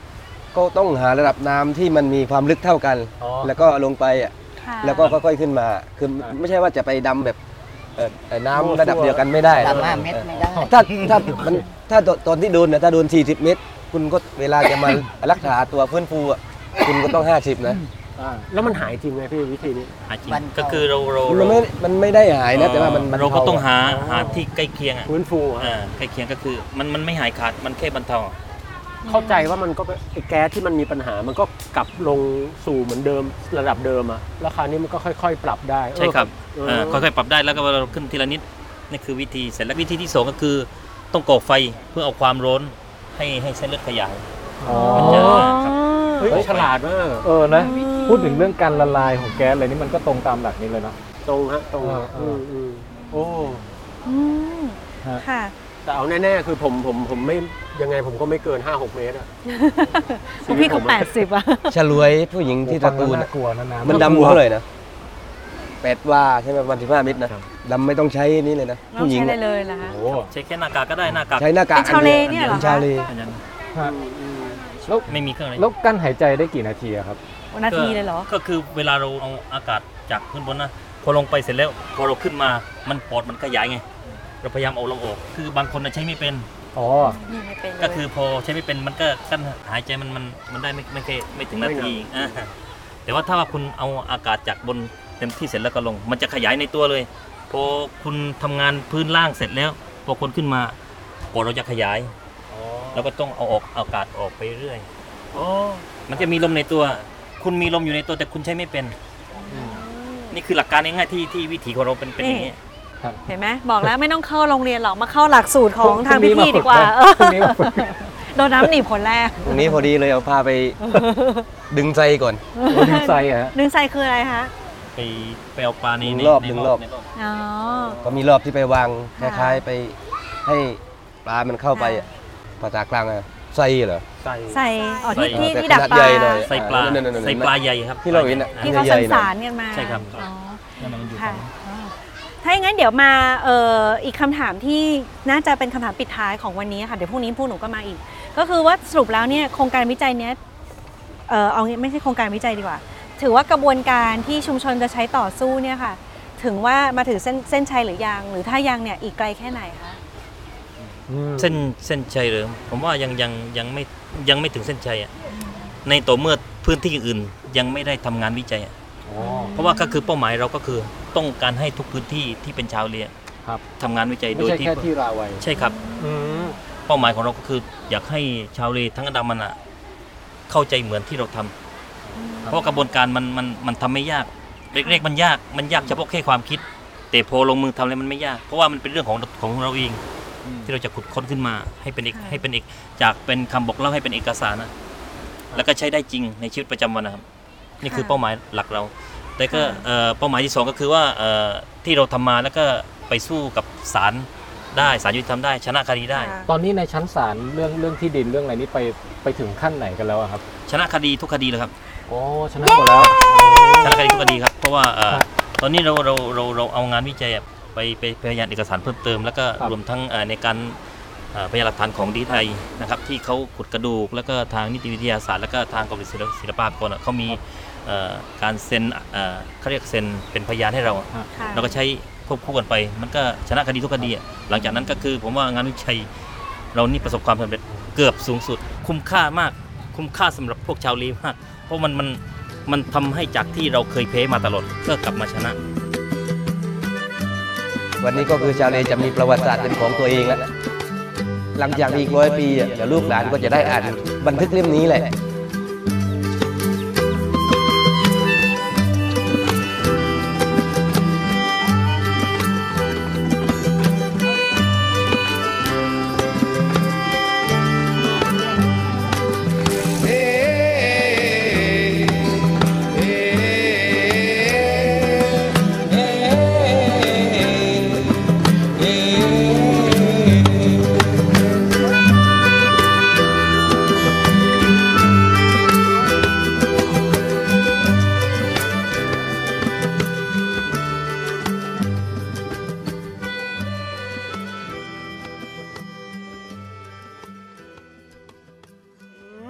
เฮ้ย ตัวมัน ตัวมันขยับด้วย โอ้ สุดยอด นี่ปิงเหรอ ปลิงพี่ น้องเขาบอกอย่าไปจับมัน เฮ้ย ไอตัวไอตัวนี้แหละที่พี่ชอบเล่นกับมันอ่ะ เฮ้ย จริงเหรอพี่ เออ ระระวังนะครับ เล่นเล่นกับมันไม่รู้เรื่องเดี๋ยว เดี๋ยวเดี๋ยวมันดูดเลือดเอา อุ้ยตัวมันใหญ่ ไอ้นี่ไม่ดูดนี่ไม่ดูดเป็นเพื่อนกันได้ เดี๋ยวเดี๋ยวเดี๋ยว เพื่อนกันได้ ใช่ใช่เดี๋ยวแป๊บนึงนะเดี๋ยวพี่เล่นให้ดู เฮ้ยเดี๋ยวโอ้ยใหญ่ใหญ่ใหญ่ใหญ่น่ากลัว เว้อ ไม่ไม่เห็นมันดูดอะไรเลย เฮ้ยอ้าใหญ่ พี่กลัวทำไม อ๋อตัวมันใหญ่เหมือนกันนะ มีใหญ่กว่านี้ไหม มีครับ อยู่ตรงไหนครับตัวใหญ่ อยู่ที่น้ำลึก ๆ ใหญ่ขนาดไหนที่น้ำลึกเนี่ย ใหญ่ใหญ่กับมันเนี่ย โอ้โห ใหญ่มากอืม ใหญ่เหมือนกันนะ ไอไอตัวนี้มันน่ารักนะ เนี่ยมันนิ่มๆเห็นป่ะ เนี่ย แล้วอยากกดแรงๆกับมันนะครับ เออ ถ้ากดเป็นไง มันมันมันมันเออ มันจะ ยาง พ่นยาง ยางมัน ยางขาว ออกออกมาขาวๆแล้วแล้วก็มันมันจะคันด้วย เออ อ๋อ เนี่ยมันไม่ยอมนะมันไม่ทำอะไรเลยอะ ไม่ต้องต้องต้องทุบแบบนี้มันอะตุ่มไอ้นั้น ปล่อยมันไปแล้วกันสงสารมัน อืม ไว้ที่น้ำ เออไปไป อืมครับ แล้วมีสัตว์อะไรอีก โอ้ เนี่ย ตื่นเต้นมาก เพราะว่ามานี่ไม่ค่อยได้เห็นตัวอะไรเลย เพิ่งเห็นปลิงเนี่ย เออ แล้วตะกี้น้องเขาจับปูให้ดูด้วยอ่ะ เก่งมากเล เอย อ นี่น่าสนใจละ ตะกี้เขาบอกว่ามีรูบางรูที่เอาไว้สำหรับ คือคือเป็นรูปูม้าเนี่ยน้องเขาบอก แล้วมันมีรูตัวอะไรนะที่ห้ามเอานิ้ นี่ วล เรา ง จับไอ้นี่หน่อย หืม ไม่จับแบบนี้เลย มันไม่กัดอะไรหรอก อืม อยากดูไหม เป่าอะ อืม ได้ จักรจี้มือ อืม สนุกเนาะวันวันๆหนึ่งเล่นทะเลอย่างเงี้ย อืม ผมชอบเล่นน้ำทุกวัน ทุกวันเลยเหรอ เออ ผมกระโดดตีลังกาเป็นแล้ว อันนี้อายุเท่าไหร่ครับน้องเนี่ย แปดปีครับ แปดปีชื่อน้องอะไร กินดาครับ จินดาอ๋อ ชอบเล่นอะไรบ้าง ชอบเล่นน้ำจับ ใหม่ ปู เล่นน้ำจับปู อ่า จับปลาหมึกให้แม่ จับปลาหมึกด้วยเหรอ จับยังไงปลาหมึก แกแกแกเอาไม้อันแหลมแหลมๆมันหาปู เฮ้ย อะไรอ่ะ เดี๋ยวนะแป๊บนึง ฮะ สาหร่าย สาหร่ายสาหร่า อ๋ ย ไม่ อ ใช่ผมผมนางเงือก อันนี้จับ อันนี้จับได้ใช่ไหม ไม่คันใช่ไหม นี่เลย อืมแล้วกินได้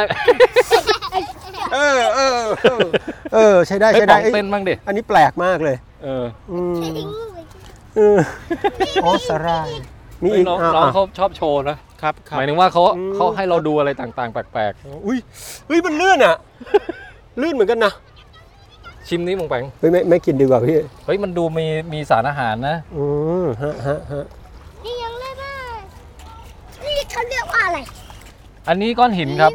อืม ถูกไหมครับ แล้ว อ่ะนี่ครับ ปล วางไว้นี่ อะไร นะ กิไม่ได้ ปลาอะไรกินไม่ได้เหรอ ปลาเน่า หน้าตาปลาเน่ากินไม่ได้อยู่แล้ว อืม นี่ไปหาปลาด้วย เออเอ้ย อันนี้อะไรอ๋อใบไม้อะโถ ต้นไม้ ไม่กลัวหรอก เดี๋ยวตะกี้ตกใจเดี๋ยวนะถ้ากุ้งแล้วล่ะ เด็กน่ารักดีนะ อ้าวผมได้กุ้งแล้ว ไหนไหนไหน โอ้ ลูกลูกกุ้งเก็บมันมันจะใหญ่หน่อยนี่ น้องจินดาน้องจินดาสรุปเราจับปลาหมึกยังไงเล่าให้ฟังหน่อย ปลาหมึกก็จับง่ายมากเลยครับ ยังไงฮะ แล้วเอาเอาสารส้มมันกับเกลือใส่เกลือแล้วก็เอาสารส้มเยอะเยอะเยอะพอพอน้ำแห้งแล้วใช่ไหมเอาเอาเอาสารส้มมันหยอดใส่ที่ลูกปลาหมึก อ่า ปลาหมึกจะออกมาแล้วก็จับ มันอยู่ในรูด้วยเหรอ ต้องออกไปลึกไหม ออกไปตรงไหนอะ ไม่ แถวนี้มีไหมนี่ แถวนี้มีหน่อย อ๋อ มน่าสนใจนะ รูปปลาหมึก ตรงนู้นอะมีปลาหมึกเต็มเลย ไหน ย พาไปดูหน่อยครับจินดาเอานั่นเพื่อนไปไหนแล้วนั่นน่ะ เออเอาปล่อยปล่อยน้องเขาไปก่อนไหม ให้เรา ครับ เรากลับไปรวมพลกับท่านบันแป๊บนึง ป่า เฮ้ยแต่น้องเขาน่าสนใจนะ ขอบคุณ เดี๋ยว ครับ มาใหม่เดี๋ยวมาใหม่ เดี๋ยวมา อยู่แถวนี้แหละ เฮ้ยสนุกดีว่ะ ผมว่าเฮียจะสนุกมากนะ เออ โอ้เอ้ย มันกระโดด เอ้ย มาเป็นเลยครับ อันนี้ปลาเหรอ ครับ อ๋อตัวเล็กมาก น่าสนใจ แล้วแล้วแล้วแล้วแล้วมันกระโดดได้ด้วย เออ มันอยู่ตามเชือก อ๋อ มันอยู่ตามเชือกเนี่ยเหรอ โอ้โอ้เดี๋ยวมันตาย เอาเอาใส่น้ำก่อนนะ ปลาเหรอ ปลาฮะ ลูกปลา อ๋อเขาบอกน้องเขาบอกจะอยู่ตามเชือกที่ผูกเรือไว้ เออพวกเรานี่เล่นอยู่แถวนี้ตลอดก็เลยรู้มีความรู้เยอะนะแถวนี้ ผมอะ อืม อยู่ที่บ้านไม่ทำอะไรเลย อ้าวไม่ทำเหรอ ผมทอดแกงให้แม่กิน โอ้โห สุดยอด เวลาแม่ป่วยนั้น เออ เฉพาะตอนนั้นแหละ อ๋อคุ ถ้า ณ ถ้าถ้าถ้าถ้าแม่ดีขึ้นดีขึ้น ผมก็ต้องแกงให้แม่ทุกวัน อืมครับ ไม่ทำอะไรมากบาดแต่แลหนังเล่นเกม ปะพวกเราไปดูไปดูตรงนั้นกันปะไป เดี๋ยวไปดูต้นไม้ตรงนั้นเห็นว่ามีทำอุปกรณ์จับปลานะไปะดูไหม ไม่เขาอะทำไซ เออ เห็นเขาทำไซนี่ เป็นยังไงพี่ไม่เคยเห็นนะ เขาอะเอาเอาเอาไม้แล้วแล้วก็เอาเอาเอาลวด อืม แล้วแล้วแล้วก็เอาอันนั้น เอาเอาเอาเอาตะข่ายอันที่ที่จะปลาตลอดนั้น อืม เขาก็เอามา โอ้ แล้วก็เขาถักเขาถักถักถักเสร็จแล้ว อืม เขาเขาไปมีตรงนี้ไอ้ไอ้ยังยังไม่ เอางี้มาวิ่งแข่งกันใครไปถึงต้นไม้ก่อนหนึ่งสองสาม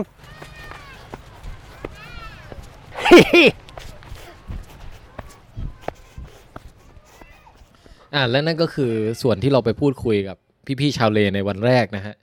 ทีนี้หลังจากนั้นเนี่ยเราก็ทำอะไรกันละบัน หลังจากนั้นเนี่ยนะคะเราก็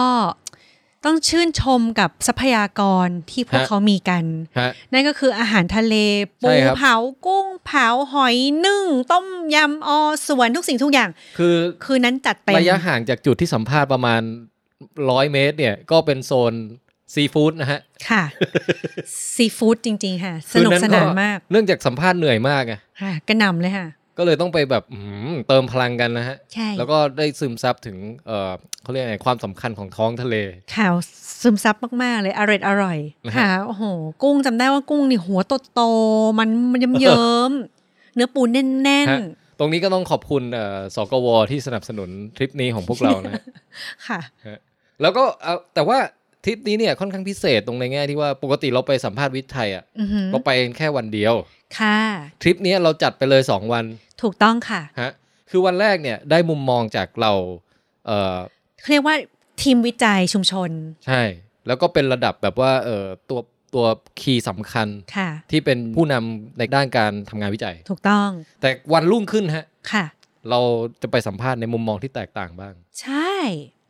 เราลงชุมชนนี่เรากำลังโฟกัส เกี่ยวกับเรื่องคำว่าวิจัยชุมชน โดยชุมชนเพื่อชุมชน ใช่ เราก็ต้องไปรู้จักกับชุมชนด้วยสิ ฮะ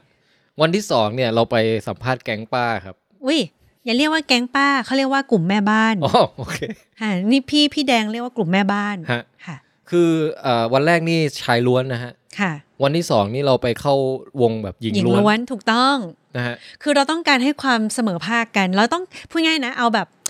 พูดตรงๆเลยก็คือว่า เราฟังมุมมองเนี่ย เราอยากจะดูมุมมองของหลาย ๆ คนของ อืม หลาย ๆ เพศ ให้ครบ ฮะ ในของในชุมชนด้วยอะไรเงี้ย คนที่ไม่ได้ลงมือเขียนวิจัย เออ เอง แต่มีส่วนร่วมสำคัญ ใช่ หรือว่า หรือไม่ต้องเกี่ยวกับวิจัยก็ได้ แต่เขาเป็นชุมชนที่นู่นน่ะ เราอยาก เออ รู้ว่าเขามีมีวิถี อยาก ชีวิต คุย ยัง อะ ไง เออมีภูมิปัญญายังไงรู้สึกยังไงเกี่ยวกับการทำวิจัยเนี้ย อ่าฮะจริงๆ เราพี่ๆป้า ค่ะ ป้าเอ่อก ลุ่มแม่ ป้า บ้าน ๆและพี่ๆเนี่ย ค่ะ เอ่อเน้นว่าบางคนก็น่าจะเรียกว่าพี่นะฮะ ค่ะ เออเขาก็เล่าหลายอย่างนะ โอ้โหครบถ้วนอ่ะ แล้วที่สำคัญฮะคือมีผู้ชายแล้วมีผู้หญิงแล้ว อืม ปองแปงแบ่งหน้าที่ไปสัมภาษณ์เด็ก นะขวัญใจเด็ก ๆ ใช่ ระหว่างที่พวกเราเออนั่งลงเมาส์มอยกับ แก๊งแม่บ้านเนี่ย ค่ะ ปองแปงก็ไปไป เล่นกับเด็ก ๆ นะฮะ อ่าตรงชายหาด ดูเป็นทริปที่แบบว่าทำไมมันสุนทรีอย่างเงี้ย เอ้ยแต่ไม่ได้เล่นแค่เล่นนะปองแปงมีการลองถามเด็กๆ ด้วยว่านี่ตัวอะไร ใช่ผมให้ผมให้ติดไมโครโฟนไปด้วย แล้วก็ ใช่นะ เออแล้วเดี๋ยวจะเอาคลิปมาตัดสลับเรื่อย ๆ นะฮะ อ่าดีเลยค่ะ งั้นก็ไปฟังกันเลยนะฮะสำหรับการสัมภาษณ์ในวันที่สอง เนี่ยไปขึ้นศาลสุดท้ายผลออกมาว่า เราชนะแล้วรู้สึกยังไงบ้างคะ รู้สึกดีใจ ฉลองเลยไหมคะ กุ้งมังกรกลับมา ทำไมถึงดีใจคะ พอพอเมื่อกว่าที่ได้เป็นที่ของชุมชนแล้วอันตอนสร้างบอกว่าชนะอัน แล้วทำไมเราถึงอยากอยู่ที่นี่ต่อไป เราเกิดมาตรงนี้เราอยู่ตกชินกับตรงนี้แล้วมันก็ไม่ยะยายไปได้แล้วอัน ถ้าเกิดว่าสมมุติวันหนึ่งเราต้องมาอยู่ที่อื่นเนี่ย มันแย่ยังไงบ้าง คือแย่มันไม่เหมือนกับที่เราอยู่ เพราะว่าที่นี่เพราะว่ามันอยู่มันออกไปไหนก็ใกล้ทะเล แต่เขาจะให้ไปย้ายอยู่ตามเขา มันมันลำบากกับพวกน้ำพวกไอ้เนี่ยจะลงไป ไม่ไม่ลำบากน้ำกับไปไม่ได้บอกเราว่าต้องอยู่ตรงนี้ ถ้าไปอยู่ที่อื่นมันก็ไม่ได้แล้วเนาะ อยู่ไม่เป็นแล้ว อยู่ไม่เป็นแล้ว อ่ะตรงนี้เราเสริมเรื่องเขาเรียกอะไรนะภูมิปัญญา ใช่ อาบันถามแก๊งแม่บ้านเรื่อง บางผมเรียกแก๊งแม่บ้านแล้วรู้สึกไงไม่รู้ เรารู้สึกเหมือนเขาถือตะหลิว ถือบังตอพร้อมอะไรอย่างเงี้ยมันมันไม่ใช่แก๊งอ่ะ กลุ่มแม่บ้าน คือหนึ่งในคำถามที่อาบันถามพี่ๆกลุ่มแม่บ้านเนี่ย เออ ก็คือว่า ฟังดูดีขึ้น เอ่อภูมิปัญญาหรือว่าทักษะในการทำอะไรต่างๆ ของชาวเลอะที่มันเกี่ยวกับเรื่องทะเลเนี่ย ใช่ ยกช่วยยกตัวอย่างให้ฟังหน่อยว่ามีเรื่องอะไรบ้างอย่างเงี้ย ถูก เออ อย่างแรกเราอยากรู้ก่อนไงว่า เป็นชาวเลต้องว่ายน้ำเป็นใช่ไหมอะไรอย่างเงี้ย อันนี้ข้ามไป แต่ว่าก็เลยมีการบอกว่า เอ๊ะ มันมีทักษะที่แยกกันตามเพศด้วยนะ เออเออเออ ซึ่งอันเนี้ยไม่แปลกในหลายวัฒนธรรมก็จะเป็นแบบนี้ เพราะฉะนั้นเขาก็เลยบอกว่าผู้ชายยังไงก็ต้องทำรอบเป็น ผู้ชายนั่นน่ะทำโลภนั่นน่ะ อันนี้เป็นงานผู้ชาย อ่า รอบคือเป็นเอ่ออุปกรณ์จับปลาชนิดหนึ่ง ใช่ แต่ดักจะดักปลาเนี่ยมันไม่ใช่ไซส์ที่แบบเท่าแขนเท่าตัวเรานะเว้ย เออเออ รอบนี่มันแบบ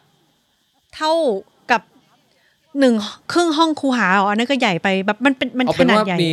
เอาคนใส่เข้าไปในรอบเนี้ยได้ประมาณแล้วว่า 20 คนอ่ะ เอออันนั้นถ้าแบบอัดแน่นอ่ะใช่ อ่ะฮะ คือเหมือนเป็นบ้านมินิหลังหนึ่งเล็ก ๆ น่ะ ใช่ อืม แล้วโชคดีตรงที่ว่าเอ่อในวันวันเดียวกันเนี่ยก็เราก็เห็นบรรดาแบบพี่ๆผู้ชายเขากำลังทำรอบกันอยู่พอดีเลย โอ้โหแบบ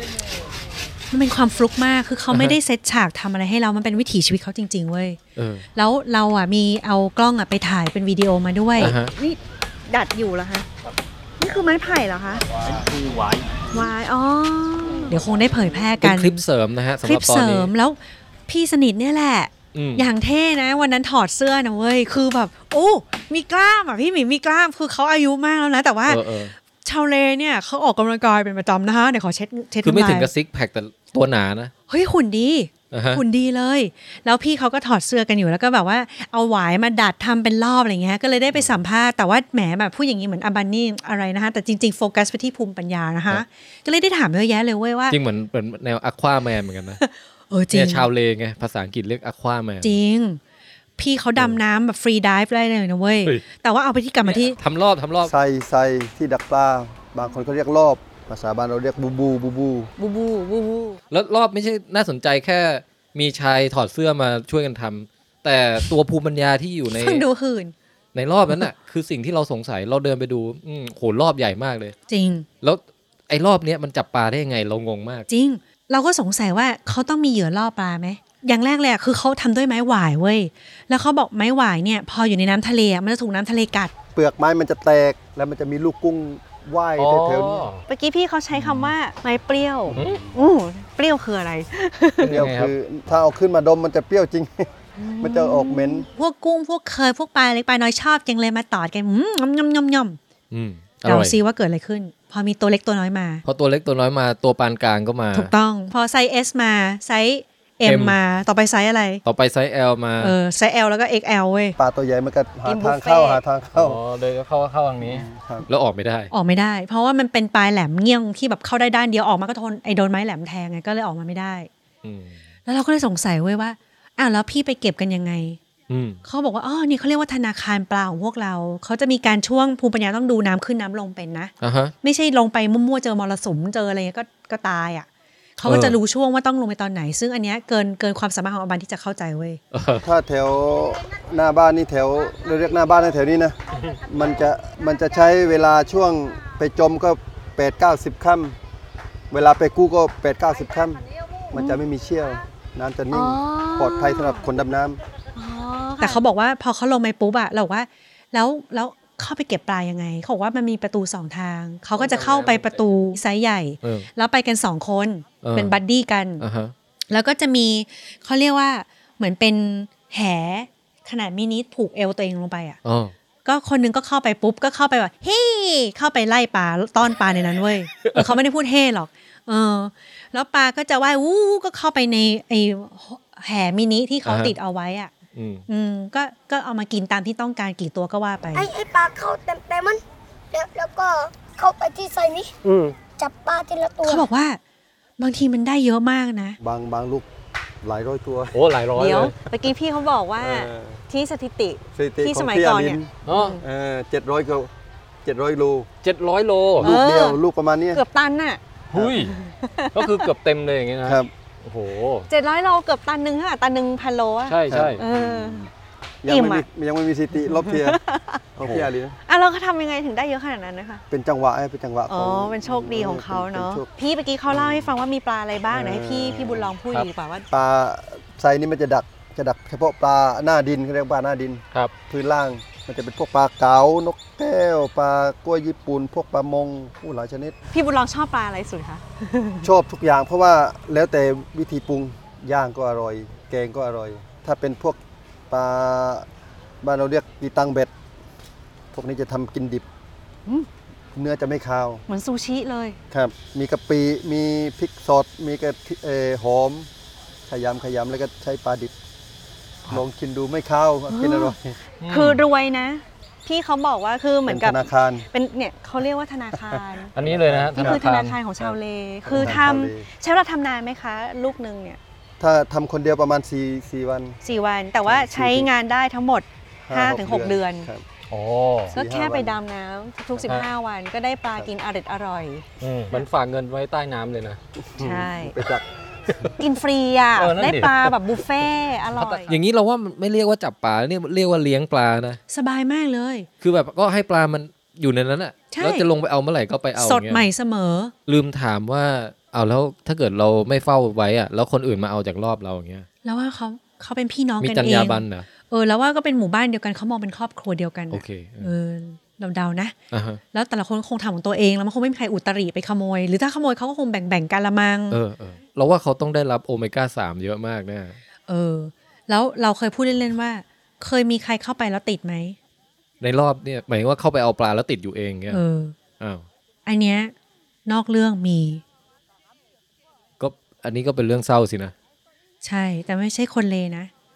เป็นชาวต่างชาติ เฮ้ เมื่อก่อนแบบมีฝรั่ง คือเขาเห็นปลาก็แบบไม่รู้ไม่เข้าใจไงก็ตัดเข้าไปจะไปเข้าไปช่วย แต่เข้าไปเสร็จแล้วออกมาไม่เป็นก็จมน้ำตาย โอ้จริงเหรอ เขาเข้าไปฝั่งข้างหน้านั่นเองเขาเวเขาเวเข้าได้นั่น จะไปปล่อยปลา อันนั้นอันนั้นยืดหยุนปลาตัว 50กิโลเข้าได้สบายเลยนั่นที่ที่เป็นเหล็กเลยนั่น อ๋อที่เป็นตรงกลางเนี่ยนะ ออพอพอ ฝ ฝ รั่ รั่ ง ง ก็เข้าไป ฝรั่งเข้าไปฝรั่งมีเท่งไง ฮะฮะ พอออกออกมันยากเลยมันติดเท่งเท่งหันดูไม่เห็นนะครับ วิธีออกออกยากลมก็หมด นี่ดาร์ก มีมีเจอฉลามไหมครับแถวนี้ เจอเจอฉลาม แล้วเขาเขากินกันไหมครับ บ้านเราชอบ จะกินพวกฉลามกัง ฮะ เนื้อมันอร่อย เอามาผัดนะครับ ผัดครับ อ๋อ แต่ว่ามันไม่ค่อยได้กินแล้วเดี๋ยวนี้มันเหลือน้อยเลยฉลาม แต่แต่แต่ฉลามที่จะมากัดเรานี่ไม่มีใช่ไหมครับ บ้านเราน้อย ในประวัติศาสตร์มีมีมีมีมีทีหนึ่งมี อ๋อ ค เหรอ รั้ง ฮะ หนึ่ง ตัวใหญ่ไหมครับ คนไทยใหม่นี่ไปดำที่เกาะเกาะเฮ ครับ ไม่รู้ว่าตัวใหญ่แต่ว่ากัดกัดเป็นแผลแล้วก็มารักษาตายแต่ว่าต้องต้องเสียชีวิต โอ้ยยังรุนแรงขนาดนั้นเลยเหรอฮะ ครับครับ โอ้โหอืม เขาเรียกฉลามขาว อ๋อฉลามขาวเลย ครับ แต่นานๆทีใช่ไหมครับ นานๆไม่ตั้งแต่ตั้งแต่หมู่บ้านนี้เคยเคยเคยได้ยินครั้งเดียวนั่นนะ อืมอาบันเห็นบอกอยากเล่นน้ำไม่ใช่เหรอตะกี้ ของเราเนี่ยดูท่าทางเนื้อหวานหวานๆฉลามต้องชอบกินเราแน่เลย อืม อื ฉลามบ้านเราไม่ดุ นะฮะ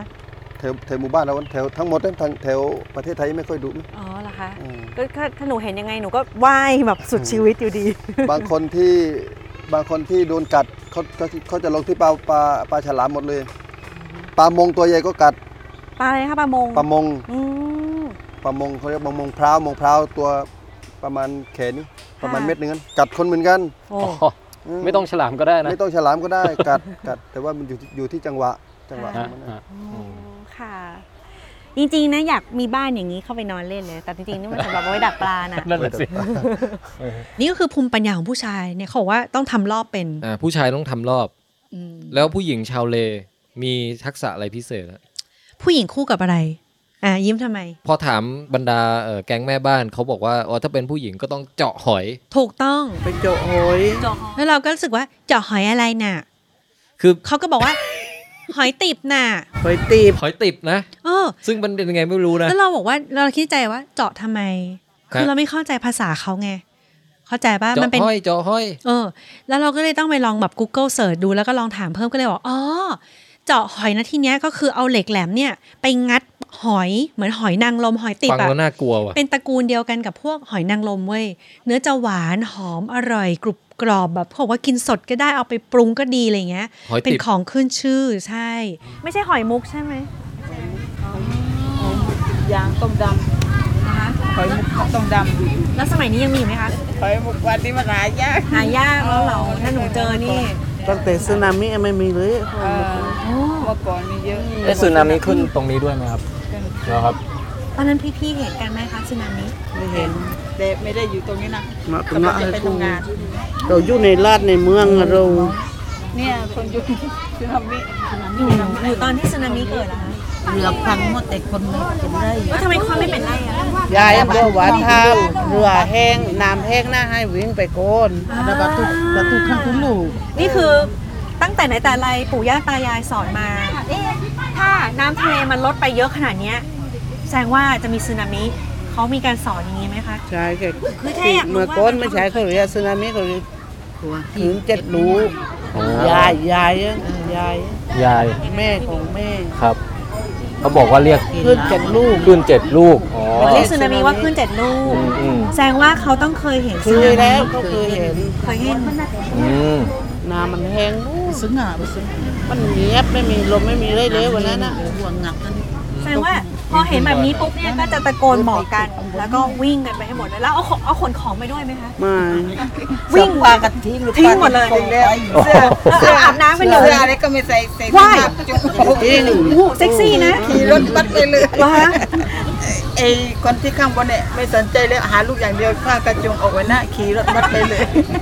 อ๋อมันแสดงว่าบรรพบุรุษเขาสอนมาแบบชัดเจนมากเลยนะว่าถ้าเห็นปุ๊บไม่ต้องคิดเรื่องข้าวของอะไรเลยนะ ชีวิตไปก่อนเลย อืม แล้วคราวนั้นก็คือไม่มีชาวเลบาดเจ็บหรือเสียชีวิตเลยไปกันได้ครบหมด มีแค่เรือพัง มีแค่เรือพัง จริงๆ ประเด็นที่คุยกับคณะแม่บ้านนี่ยังมีน่าสนใจอีกเยอะนะฮะ แต่น่าเสียดายที่รู้สึกว่าอัดเสียงมาคุณภาพไม่ค่อยดีเลยครับ ก็เลยต้องตัดมาให้ฟังแค่นิดๆหน่อยๆนะฮะ เดี๋ยวหลังจากนี้ยังมีอีกคลิปหนึ่งครับที่เป็นสัมภาษณ์คณะแม่บ้านนะครับ แต่ว่าจังหวะนี้ฮะพูดถึงวัฒนธรรมที่เป็นวิถีชีวิตที่สอดคล้องกับธรรมชาติเนี่ย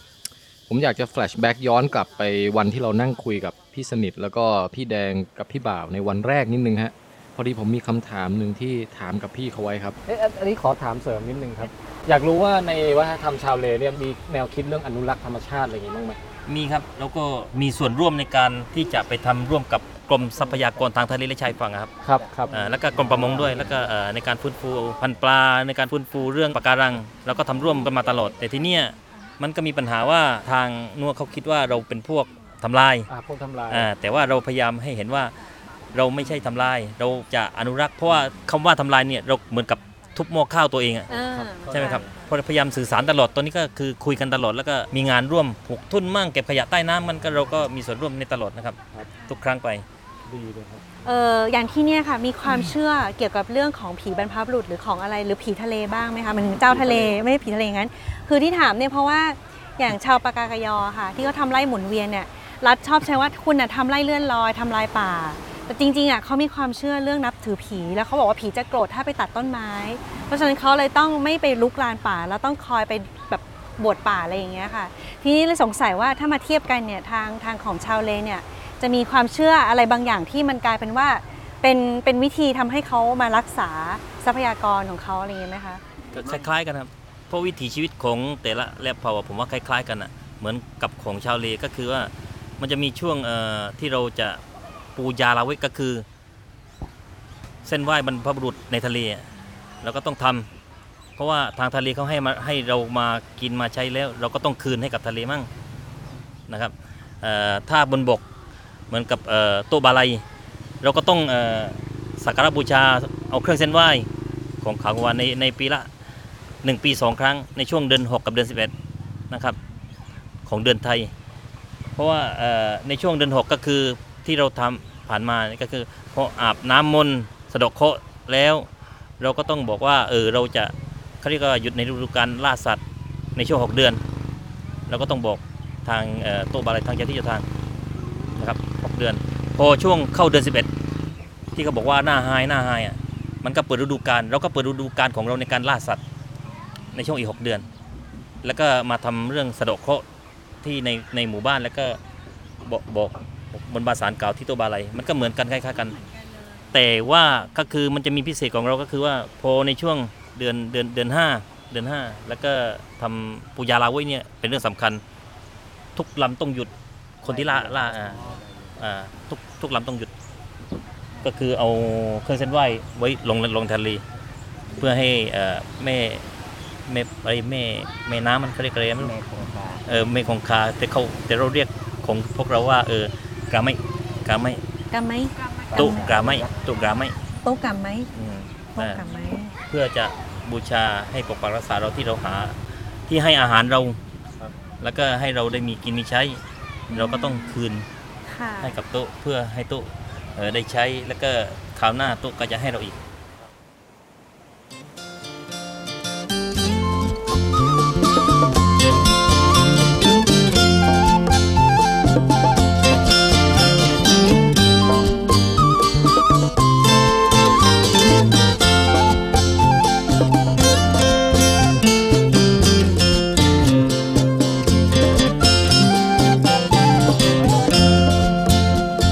เราพวกชาวเลแดดส่องมา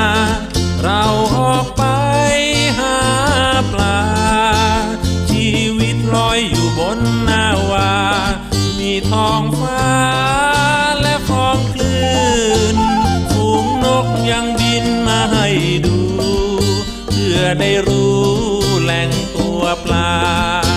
ธรรมชาติงดงามนานา สุขตามประสา วัสดีครับคุณป๋องครับ เป็นไงฮะอยู่กับเด็กๆชาวเลเหรอครับ อยู่กับเด็กๆ ชาวเลนะฮะ อันนี้ชาวเลไหม ชาวเล ชาวเลไหม ชาวเลครับ ชาวเล ใครว่ายน้ำเป็นยกมือ ผม ใครดำน้ำได้ยกมือขึ้น เอ โอ้โหนี่ ดำน้ำ ว่ายเก่งสุด เออ เพราะว่าย ใครชื่อบอส เก่ง ยกมือขึ้น อ่าชื่อบอส ใครชื่อตาต้ายก บ มื อ อ สจ้าตา ขึ้นคุณจินดายกมือขึ้น โอ้โหคุณจินดา ใครอายุ8ขวบยกมือขึ้น ผมเป็ด ชอบทำอะไรมั่งเวลามาเวลาอยู่ทะเลออกไปเอเล่นอะไร อ บ้าง หาปลาผมเล่นน้ำเค็มแล้วก็หาปลาตัวน้ำแห้ง คนนี้หาปลา คนนี้จับปูได้ด้วยนี่ใช่ไหม ผม เก่งเล จับ ย ปูม้าด้วย จับปูม้าด้วยเหรอหายังไงหายังไง ใส่แว่นตาดำน้ำดำแล้วก็หา อ๋อมันอยู่ตรงไหนอยู่หลบหลบอยู่อะ ด้วยนี่แล้วอยู่ที่ที่เรือ มันอยู่ใต้หินไหมปูม้า มันอยู่ใต้หินครับ แล้วเคยเห็นเม่นไหม เคยครับ นี่พี่ยังไม่เห็นเม่นเลยนะ ก็เคย ถ้าเม่นมันตำเอา อันนี้เป็นยังไง ที่ทะเลมันเป็นสี ถ้าโด ดำคน ตำ มองไม่เห็น ถ้าโดนตำเจ็บไหม เจ็บครับ ร้องไหม ร้องครับ โอ้โหแปลว่ามันต้องเจ็บมากเลยนะ ไม่ถ้าถ้าถ้าใครทุกที่มัน คนนั้นนั้นไปเจ็บเยอะต้องเอาน้ำเยื่อใส่ ต้องเยี่ยวใส่เหรอ เฮ้ย เคยได้ยินนะ เคยได้ยิน แล้วแล้วแล้วแล้วเคยเยี่ยวให้กันเนี่ย ไอ้นั่นนั่น มันยังเก็บ พี่ฟุกผมมัน ผมผมเยี่ยวใส่ขาพี่ฟุกแล้ว พี่ฟุกหายเลย เหรอ พี่ฟุกบอกพอแล้วหยุดเยี่ยวได้แล้ว แล้วถ้าเราไม่ปวดอยู่ทำไงอ่ะเราไม่ปวดเยี่ยวอ่ะแล้วจะเยี่ยวได้ไง เอาน้ำเค็มมาปุ้ยน้ำเค็มมาปุ้ยเลย เอ๊ะถามถามเรื่องเอ่อชาวเลเวลาพิธีแต่งงานอะไรนี้เป็นยังไงครับ อืมหลายหลายอย่างบอกไม่ถูก มันมันมันมีหลายอย่างมันถ้าคนไม่มีเงินเขาจะแต่งมากับไม่ต้องใส่ชุด เพราะว่ารับไหว้แบบธรรมดา ธรรมดาธรรมดาธรรมดาสบายสบาย อ่ใส่น้ำขันเดียวมากับน้ำขันหนึ่งแล้วก็ อ่า ไอ้ขันดอกไอ้เงินใส่เงินขันหนึ่งนะเขาเรียกน้ำขัน แต่ เดี ที่ ยว ทำเยอะนี่ อ๋อเงินเงินเงินเท่าไหร่ก็ได้อย่างเงี้ยใช่ไหมแล้วแต่เขาเรียกเหมือนสินสอดกันป่ะคะคล้ายๆกันไหม เออสินสินสดนี่สี่ร้อยสินสด 400 สี่ร้อยทองสี่ร้อยบาทหรือเปล่า เงิน ทอง สี่ หรือเปล่าอ๋อก็จะมีน้ำขันหนึ่งแล้วก็มีขันหนึ่งใส่เงิน อันนี้คือเป็นผู้ชายเป็นฝ่ายเอามาให้ เขาจะเรียก รับไหว้ รับไหว้พวกพี่น้องว่าพวกญาติญาติๆจะมารับไหว้ จัดที่บ้านเหรอครับ เนี่ยปานนี้จัดตรงนี้เอง อ๋อจัดตรงลานตรงกลาง มันมีวะเนี่ย ที่บ้านไม่มีสิแล้วต้องมีระบำอะไร เอ เต้น อ ไหม มี ลองแงงหรือไม่ลองแงง จะมีลองแงง เออมีมี เพลงสดอะ อ๋อเหรอคะ ว่านักร้องเขาจะ แดงแดงเรียกเรียกอันนี้มาอันนี้มาเร็ว อ๋อลุงเหงียมมา อ๋อลุงหงิมสวัส ส ดี วัสดีครับคุณลุงครับ kita jangan cari camari tam ama tasi leh tu yang mengkara จะได้นะ งานจะได้หลานเหรอคะ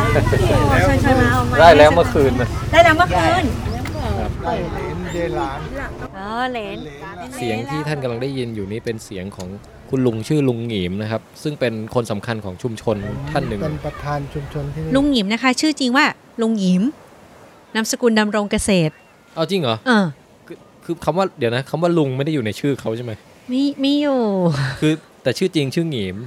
นายหยิมก็ได้อ่ะ อ่ะนามสกุล ดำรงเกษตร ฮะ หาอายุ 70 กว่า ครับ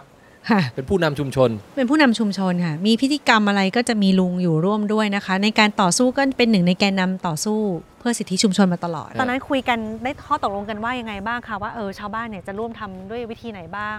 ก็ชาวบ้านช่วยกันอย่างเช่นเอออ่าช่วยกำลังบ้างบางคนก็อ่ามีทรัพย์ก็ช่วยทรัพย์ เพราะว่าเราต้องขึ้นไปกรุงเทพบ่อยนะฮะต้องช่วยครับ ไปกรุงเทพไปทำอะไรคะ ก็ไปร้องสิทธินะครับ อ๋อตรงแบบศาลอะไรพวกนี้ใช่ไหมไปทั้งหมดกี่รอบคะลุงหยิมจำได้ไหมคะ หลายรอบน้ำไม่น้ำน้ำไม่ท่วนนะฮะ สี่ปีป่ะคะหรือเกินกว่านั้น ครับ สี่ปีโหตลอดเลยอ่ะแล้วเห็นบอกว่ามันมีวิธีการหลายอย่างที่จะพยายามยืนยันว่าชาวเลอยู่ที่นี่มาตั้งแต่สมัยบรรพบุรุษแล้ว เห็นบอกว่ามีทั้งตรวจแบบ DNA โครงกระดูกบรรพบุรุษด้วยเออถามได้ไหมคะว่าโครงกระดูกของบรรพบุรุษที่ไปขุดมาเนี่ยเป็นเป็นของใครมีที่นี่ใครเกี่ยวข้องไหมคะ ก็ก็มีคนเกี่ยวข้องประมาณสิบคนอยู่ในนั้นก็มีหนึ่งผมอยู่ในนั้นด้วย อ๋อ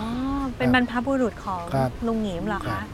แล้วอย่างนี้แสดงว่าเขาก็ต้องตรวจดีเอ็นเอของกระดูกด้วย แล้วก็ตรวจของเราด้วยอย่างเงี้ย ครั ก็ บใช่ คือลุงหนิมเป็นคนถูกตรวจดีเอ็นเอป่ะคะ ครับ เขาเจาะเลือดไปอย่างเงี้ยเหรอคะทำไม เขาตรวจที่ปาก อ่าเอาไอ้ เอ่อ สำลี ครับ ไปป้ายๆดู แล้วก็เจอเลยว่าเป็นลูกหลานโดยตรงค่ะเห็นบอกว่า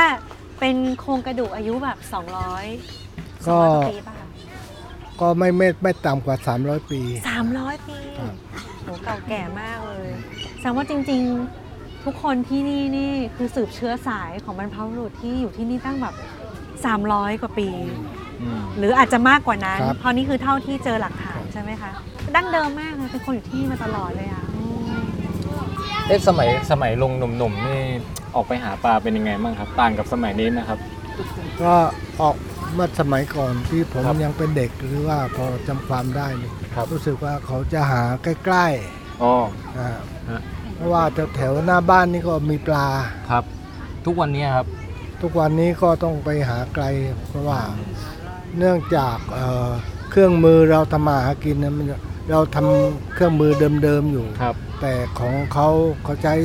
วิธีการจับปลาเอ่อเครื่องมือสมัยใหม่ อ๋อที่ว่าจับทีนึง อืม เยอะ ครับ ๆถ่ายรูปเหรอ่ะ ใช่ใช่ใช่มีคุยไปสิแล้วจะให้ดู เอ๊ะแล้วลุงช่วยเรียกร้องสิทธิมานานๆเนี่ยมีมันเหนื่อยยังไงบ้างครับ เรื่องเนี้ยครับอืม ก็เหนื่อยเหนื่อยใจเพราะว่าเราสู้มานานแล้วมันทั้งกำลังทรัพย์ทั้งแรงด้วย ครับ อ่านี่มันมันทำให้ท้อแต่ไม่ถอย อะไรที่แบบว่าทำให้ถอยไม่ได้ฮะ คือเราต้องการเอ่อต้องการสิทธิที่เราอยู่มาก่อน ครับ เพราะว่าถ้าเราออกไปจากที่นี่เราก็ไม่รู้จะไปอยู่ไหน ครับ เพราะว่าอ่าภูเก็ตเนี่ยที่ที่ทางมันแพง อืม แพงมากเดี๋ยวนี้ ครับ ใครก็ต้องการ นะครับ มันเพราะเป็นที่ท่องเที่ยว คือถ้าถ้าแพ้ก็คือไม่มีที่อยู่เลย ครับ อืมครับ คือเมื่อวานเมื่อวานพอคุยค่ะเลยได้แบบว่าความรู้สึกอย่างหนึ่งอะนักธุรกิจ อันนี้คือพูดพูดแบบตรงๆนะคะอาจจะผิดถูกนะนักธุรกิจเนี้ยถ้าเขาไม่ได้ที่ตรงนี้ไปอ่ะเขาแค่ไม่รวยขึ้น แต่ถ้าชาวบ้านอ่ะไม่มีที่ตรงนี้อยู่อ่ะเขาไม่มีอะไรเลย เพราะว่าทุกพี่น้องที่นี่ทุกคนนะคะคือรู้สึกว่าอย่างที่เมื่อกี้หนูถามอ่ะทุกคนเกิดมาก็เจอทะเลนี่คือบ้าน ครับ แล้วหิวก็ลงไปเอาอาหารได้เลยตรงนี้ ความรู้สึกสบายใจว่ายน้ำเล่นทุกสิ่งทุกอย่างเราอะบรรพบุรุษเราทำมาลองผิดลองถูกหมดแล้ว ว่าอยู่ที่นี่มันดีที่สุด ถ้าไม่ได้อยู่ที่ตรงนี้ ให้ไปเริ่มสมมตินะคะ ไปอยู่ในเมืองคอนกรีตอย่างเงี้ยเราจะหากินยังไง ความรู้สึกอึดอัดธรรมชาติเราไม่มีอย่างเงี้ยค่ะก็เลยแค่รู้สึกว่ามันง่ายๆเลยอะมันเห็นเลยอะเขาแค่รวยน้อยลง แต่เราอะ ไม่มีแม้กระทั่งว่าจะทำยังไงต่อที่จะเป็นตัวเรา ความภาคภูมิใจศักดิ์ศรีทุกสิ่งทุกอย่าง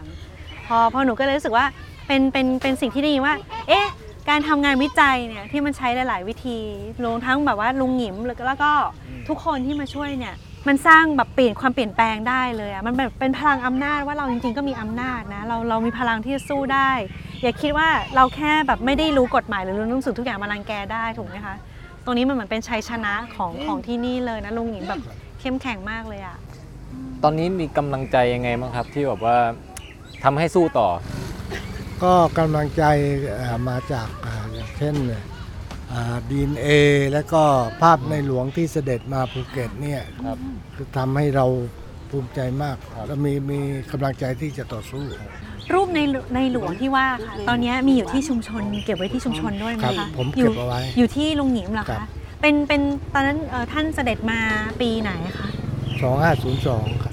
2502 ก่อนที่จะมีเรื่องสิทธิ ครับ ไอ้เอกสารสิทธิ์ต่างๆอะไรพวกนี้ใช่ไหมคะ แล้วตอนนั้นนี่ใครลุงหยิมได้เจอท่านหรือยังคะ หรือว่าเป็นเป็นเป็นใครที่ได้รับเสด็จในหลวง ผมได้รับเสด็จ เป็น ด้วย ลุงหยิมเลย ครับ โอ้เล่าให้ฟังหน่อยได้ไหมคะ ตอนนั้นท่านมานี่คือยังไงอะคะ คือตอนที่ท่านมาตอนขาขามานี่ผมตอนนั้นยังอยู่ที่โรงเรียน เรียนหนังสืออยู่ พอหลังจากนั้นผมกลับมาบ้าน ก็เห็นไม่มีคนคนในชุมชนเงียบกันหมด ผมก็เลยออกมาว่าทำไมบ้านเราทำไมเงียบวันนี้ ก็ออกมาเห็นเขาบอกว่าในหลวงเสด็จในหลวงเสด็จผมก็เลยเข้าในกลุ่มที่ชาวบ้านนั่งอยู่ตรงนั้นน่ะก็เลยท่านพระองค์ท่านก็ได้ได้ผ่านจุดนั้นไป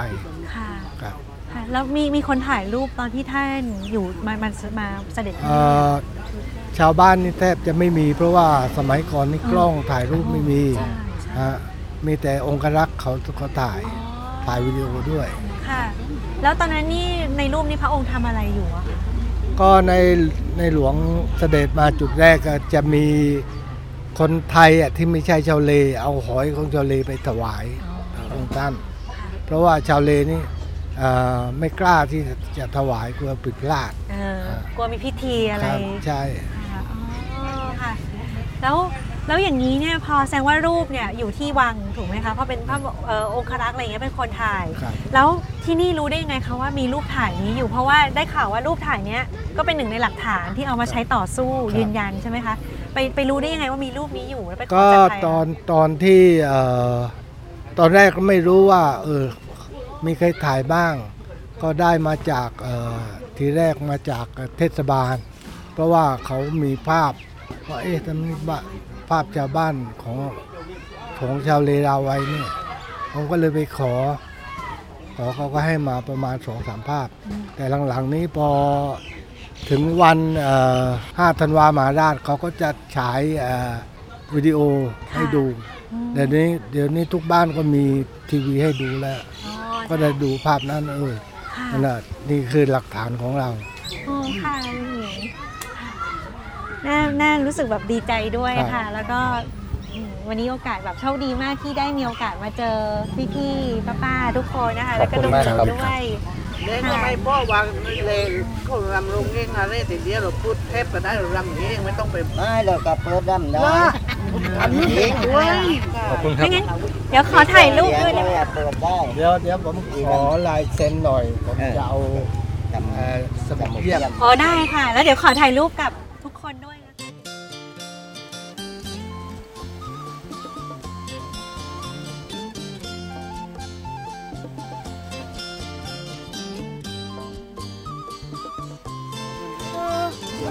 ยุ อันนี้ตัวอะไรครับนี่ดูครับดูครับ แมวแมวครับ อืม พี่เป็นอาทิตย์เลยแมว บ้านพี่เองน่า บ้านพี่ น่ากลัวไหมตัวนี้ ไม่น่ากลัวโอ้ยหนากลัวเลยน่ารักหนาโคตรหนากลัว อันนี้ล่ะ แมวน่ารักแมวน่ารักอ่ะ อยากให้เขาเข้าโรงเรียนไหมคะ เข้าโรงเรียน อยากให้ให้เรียนสูงแค่ไหน อยากให้เรียนเก่งๆ ได้รับปริญญาโตไปจะได้รู้ว่าหมู่บ้านเป็นยังไง มีใครช่วยบ้าง อันนี้เราเรียนชั้นใครเรียนป .2 แล้ว ผมครับ อืมใครชอบวิชอบวิชาอะไรครับ บอสโอ้นึกนานนะเนี่ย ศิลปะ ศิลปะ ผมชอบคณิต หน่อยจับมือหน่อยสุดยอดแล้ว ผมชอบคณิต คณิตเหรอ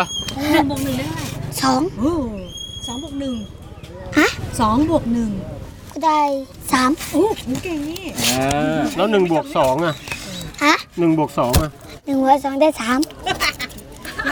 ผมตามพี่บ้างนะ เฮ้ยเออ พี่ผมตามพี่ เออ สามบวกสามสิบ เออ สามบวกสามสิบ ได้เท่าไหร่ พี่นั่นแห อ้า ละ วเฉลยเนี่ย สามสิบสาม สามสิบบวกสามสิบ สามสิบบวกสามสิบได้หกสิบ นี่ว่าโอ้ฉลาดยาบฉลาดจังหกสิบ ครับ มีปิ้งด้วยตรงนู้น ไหนเอ๊ะน่าสนใจป่ะดูสักหน่อยไหม ปีโป้ปีโป้ ปิโป้คืออะไรนี่ อันนั้นน่ะที่ที่ที่ที่มันตัวตัวตัวยาวๆเบนๆนั่น ฮะเราจะไปยังไงอ่ะ ตรงนี้มันลงไม่ได้นะ ลงได้ครับ อย่าอย่าอย่าระวังระวังอ๋อโอ้โหอันนี้ กระโดดได้ครับ โอ้โหสุดยอดไปเลย พี่พี่เห็นตัวผมกระโดดนะครับ ค่อยๆลงโอ้โหอันนี้ก็สูงเหลือเกิน เราจะลงได้ไหมเนี่ย ได้ครับ ได้ครับ แค่ทำแบบนี้ครับ เออ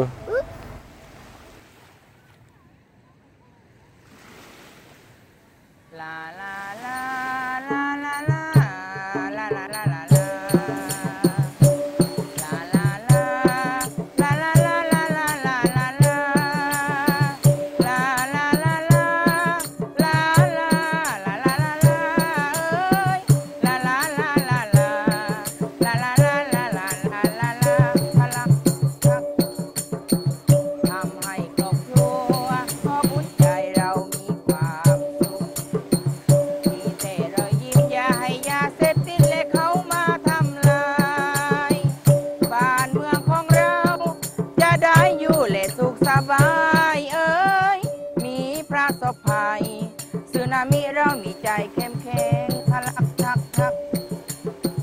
ต้องสู้ไว้ได้รักกันเข้าไว้เขาหันหนากัน ทะเลอันดามันตั้งแต่โบราณนั้นมา ปู่ย่าตายายดูสดใสวิไลงามตาเอ้ย ตัวเปล่าคนนี้นา ก็ได้ทำหามาหากินทะลักทักทักบ้านเมืองของเราเรารักเอาไว้